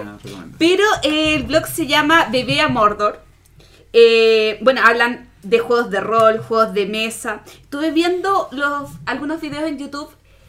Si bien no son tantos videos, eh, el- la chica que los comenta tiene una voz muy, muy dulce. Es como, como que te dan ganas de ver los videos. Realmente me, gustó, me gustaron mucho. ¿Es de España? Española, sí. Sí. Eh, bueno, tiene hartos juegos de Ava, eh, también de, de un juego que me imagino que va a llegar pronto acá a Chile, de Leo el León, Ah, sí, claro. Ah. de ese león que quiere ir a la peluquería y todo el mundo lo entretiene. Es un colaborativo muy, para muy temprana edad. Sí, pero igual Con un gra- memoria. Y, Sí, y yo creo que un cosas. grande igual lo va a disfrutar harto. O sea, por supuesto. Hay gente con muy mala memoria. Sí. Así que esa es mi recomendación, especialmente eh, si tienen hijos o si les gustan los juegos infantiles o en, en el caso de alguno de nosotros tenemos sobrinos. Lo encontré muy entretenido y encontré realmente muy agradable la voz de las chicas. Me, me gustó mucho. Sí, Sí que- son muy, eh, muy nice su página. Yo la sigo. Está súper bien. Y es interesante. Porque es otra visión de las cosas. Sí. Pero ¿cómo conecta todo eso? Disculpa, ¿qué tiene? Los juegos, Mordor, los viajes, la maternidad. Tiene distintas Es secciones que yo dentro creo, de su yo blog. creo que nuestra visión como macho de la maternidad y del proceso de la maternidad es la misma, es distinta. En cambio, ella de haber sentido como que tenía que ir a tirar el anillo. Una cuestión chuta, con, sufría y conversaba y... Ah, De largo aliento. Sí, es que, o sea, de partida maternidad y viaje, como que me choca un poco porque viaje lo asumo avión Ah. a partir de cierta edad, como que Pero ya no, a veces no lo- los viajes son viajar. internos. Tan po. estructurado, Pancho. Es que- pero a veces los viajes son internos. po. Pancho, para la, la, ti. la reconversión de las cosas, de las experiencias es interna. Mm. Ah, no externa. como viaje espiritual. Pancho, Pero para mí es esta recomendación. Revisa el blog y ve Ya, qué ya, opina. voy a, voy, a, voy a revisar, a ver si No, encuentro mi... El, No. el viaje de Pancho. Mi maternidad interna. Del viaje de Sí, a- No, no busques solamente blog en inglés y cosas en inglés. Te, Voy a- voy a te buscar mi maternidad a, interna, me a parece. visitar este blog. Me parece. Matías. Yo tengo eh, varias recomendaciones. Wow. Wow. Uno es algo que eh, se llama la pieza clave. ¿Ya? La pieza clave es una iniciativa que no es conocida, que la van a conocer, ¿ya? que tiene que ver con las ludotecas en colegios en Chile. ¿ya? Es algo que estamos trabajando en conjunto con eh, el Observatorio del Juego y con la Fundación de Desarrollo Educativo y están haciendo una serie de seminarios súper interesantes. Y eh, junto a ellos vamos a sacar un, un mini documental respecto a las experiencias de ludotecas en colegios públicos de Chile, no en colegios privados necesariamente. Eh, por lo tanto, eh, estén al tanto, suscríbanse y todo eso porque están sacando material súper potente. Yo eh, estoy medio impactado personalmente por los testimonios que eh, sacamos de las entrevistas que hicimos a directores de colegio y profesores porque es muy crudo. ¿ya? Es muy, muy crudo. Entonces, eh, échenle un ojo, suscríbanse porque van a empezar a salir informaciones potentes. Va a haber una campaña colectiva de financiamiento de bibliotecas en colegios de escasos recursos, ya, acá en Chile. Eh, por lo tanto, una- es una cuestión muy loca.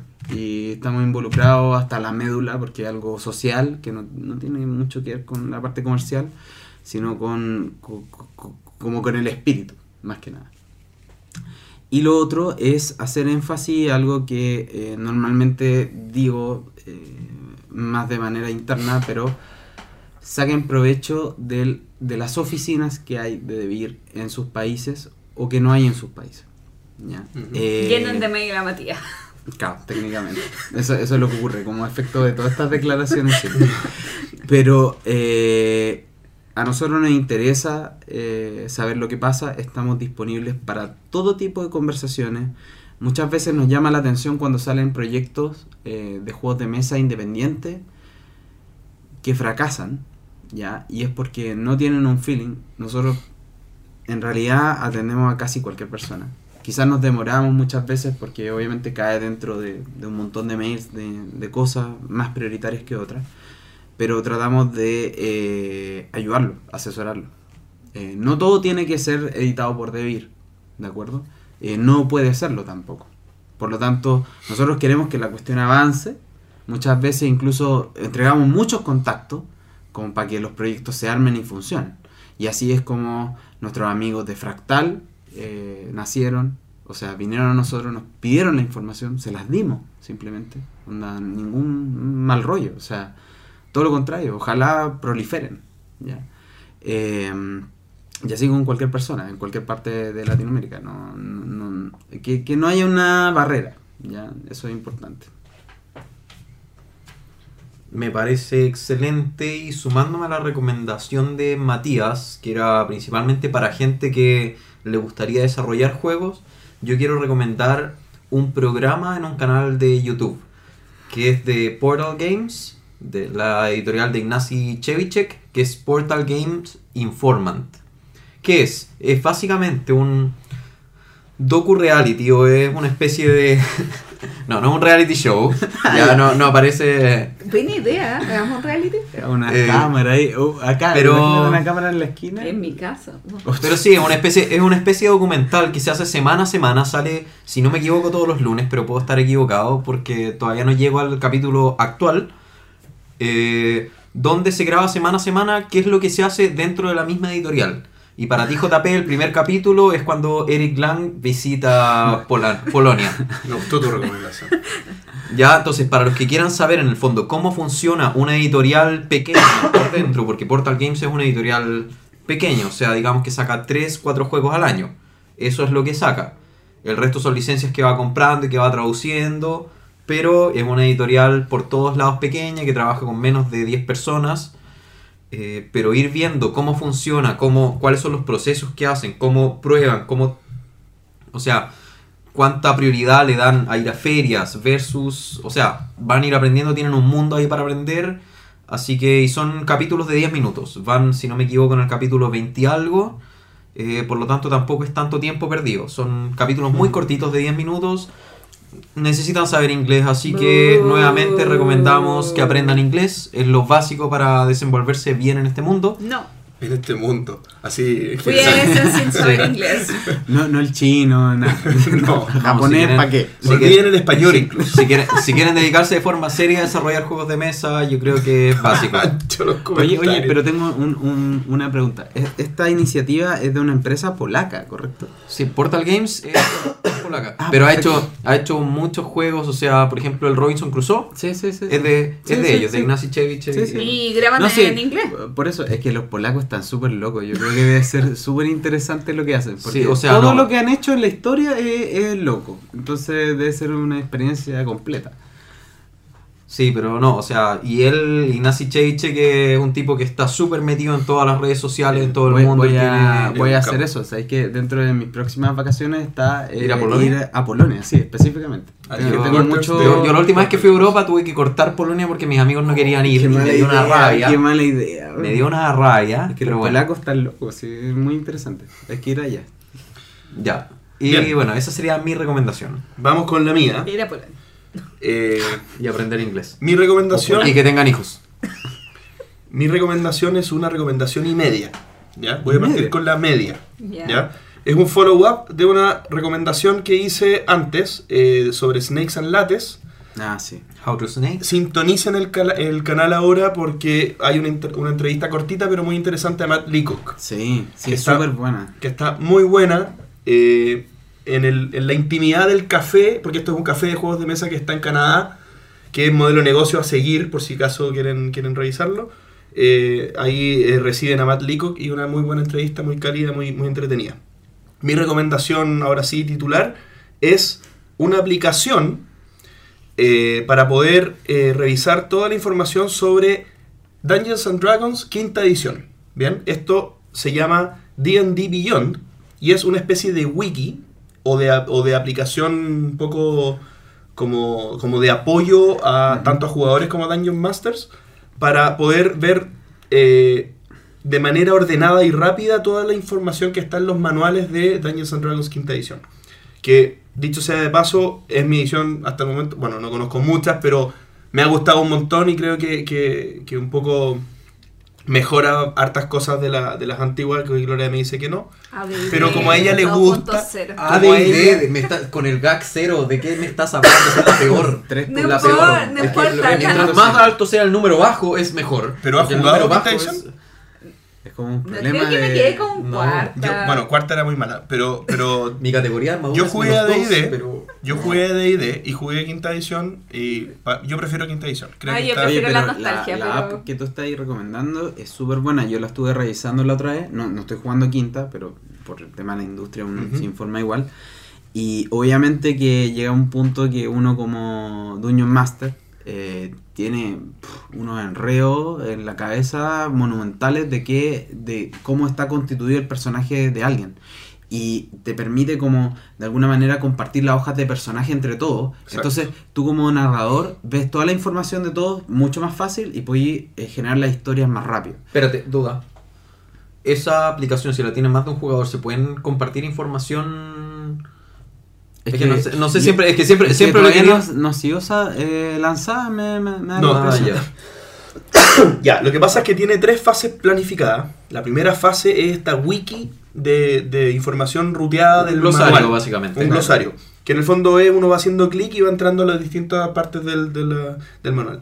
Y tiene planificadas herramientas, que es lo que mencionaba Matías y lo que estás preguntando tú. Herramientas, por ejemplo, para mapear las habilidades de tu personaje y poder compartirlas, para poder eh, tener eh, todos los, los hechizos que tiene tu, tu personaje, ir seleccionando los que le vas agregando a tu personaje. En el fondo es como un buddy que, que te va ayudando a jugar más fácil y se conecta Dungeon Master con jugadores, pero toda esa funcionalidad no está desarrollada todavía. ¿Sirve para o jugar al menos a no está distancia? lanzada al, al público. ¿Cómo? ¿Sirve para jugar a distancia o tienen que estar todavía todos en la misma Ah. mesa? Entiendo que sí. Sí, creo Entiendo que, que sí, sí. porque están los mapas y supone que tú puedes poner las fichas de personaje para en vez de ocupar un mapa eh, impreso, eh, o, o bien tú como máster tener como una idea en tu pantallita, ¿cierto? Ah, armar una pantalla virtual y Claro, luego exactamente. jugar pero, pero todo esto está eh, como en desarrollo, entonces como Sí. que eh, es una premisa súper idealista, obviamente, porque tú Ah, sabes pero me que... encanta. No, está no- notable. O sea, obviamente agiliza los procesos, Claro. pero igual va a haber un punto que, que la gente no se imagina muy bien las cosas. Y cuando tú les digáis, oye, está ahí acá o acá y todos esos detalles de combate, yo creo que al final las miniaturas van a ser como la que hagan la pega muchas veces, porque los jugadores van a ver como que la figura es plana, entonces no se terminan de imaginar bien las cuestiones, que a veces pasa. Ah, no sé, lo que yo siempre quise en, bueno, en cualquier juego de rol era una forma de poder comunicarme con el máster de manera Secreta. secreta sin que el resto supiera, Ah. Bueno, porque efectivamente yo le podía WhatsApp, mandar mensajes secretos, pero WhatsApp. ya, pero cuando yo jugaba no existía WhatsApp. Ah, bueno. La- los tiempos han cambiado. Sí, Pancho. se nos cayó del carnet. No, sí, Bueno. pero lo entiendo. O sea, Sí. estaban esos mensajitos que eran como los que ocupaba uno en el curso para pasarse Sí. la- las preguntas a Ya, las pero, pruebas. pero obvio, pero todo el mundo te miraba y era así con cada de Sí, ¿qué es no, ese pues, mensaje? ¿Por qué sí, me está sí. mandando ese mensaje? Sí. No, o sea, una forma que fuera secreta, secreta. Re- really secreto. Sí, really secreta. Yo pensé que me iban a retar por traer algo de rol. Pensé que me iban a decir que estaba No, fuera de yo que cavaste, que- cavaste en, en el fondo de nuestro corazón. Así que les, el les adelanto, todos roleros. sí. les Sí. adelanto que mi próxima recomendación de, la, de dos semanas más va a también ser del, del No, qué fome. No. tema. Así que eso, eso fue mi recomendación. Ay, y llegamos al final del capítulo 18 de El Entreturno. Quiero agradecer a Matías, muchas gracias por haber venido. Eh, sin duda nos faltó tiempo para conversar todo lo que queríamos. Sí, faltó. O sea, eh, estamos en el punto 1. Uno, uno del Vamos guante. a pasar al Sí, segundo. son caletas, o sea, Son son como- 1, 2, 3, 4, 5, 6, 6 y ni siquiera alcancé a decir nada, o sea, esto es, es un fracaso. Aquí fuera, fuera de... ¿Saben qué? Vamos a borrar este capítulo, los que Claro, tengan la suerte de escucharlo. herejía, herejía y... Sí, vamos, vamos a tratar eh, de, de ver qué hacemos con los temas que quedaron pendientes. Sin duda que, que sería interesante tener un- una, una instancia adicional para poder conversar. Por lo pronto cerramos el capítulo. Muchas gracias de nuevo Matías por haber estado Muchas con gracias a nosotros. ustedes, sigan con, con este espacio que, como les decía, es único, eso es importante, igual que los chiquillos de mesa, eh, hacen un trabajo que habla desde muchas perspectivas, que eso no es muy habitual, y local, que eso ya es extraordinario. Muchas Go, gracias. Go el entreturno. like. Bueno, muchísimas gracias Matías y con esto nos despedimos. Hasta la próxima. Chao. Adiós. Gracias por escuchar el entreturno. Y recuerden, tengan muchos hijos para que crezca el hobby. Además, recuerden enviar sus ideas sobre lo que podamos hacer en el capítulo 20 para participar en el sorteo de una copia de Tesoros del Rey Pirata de Ludoísmo. ¿Y ustedes, qué tipo de tiendas prefieren? Envíenos sus comentarios al correo elentreturno.gmail.com. Además, envíenos preguntas o temas que quieran que conversemos en el programa.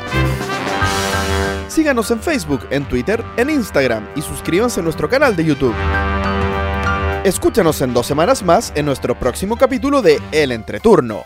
Gracias de nuevo y hasta la próxima.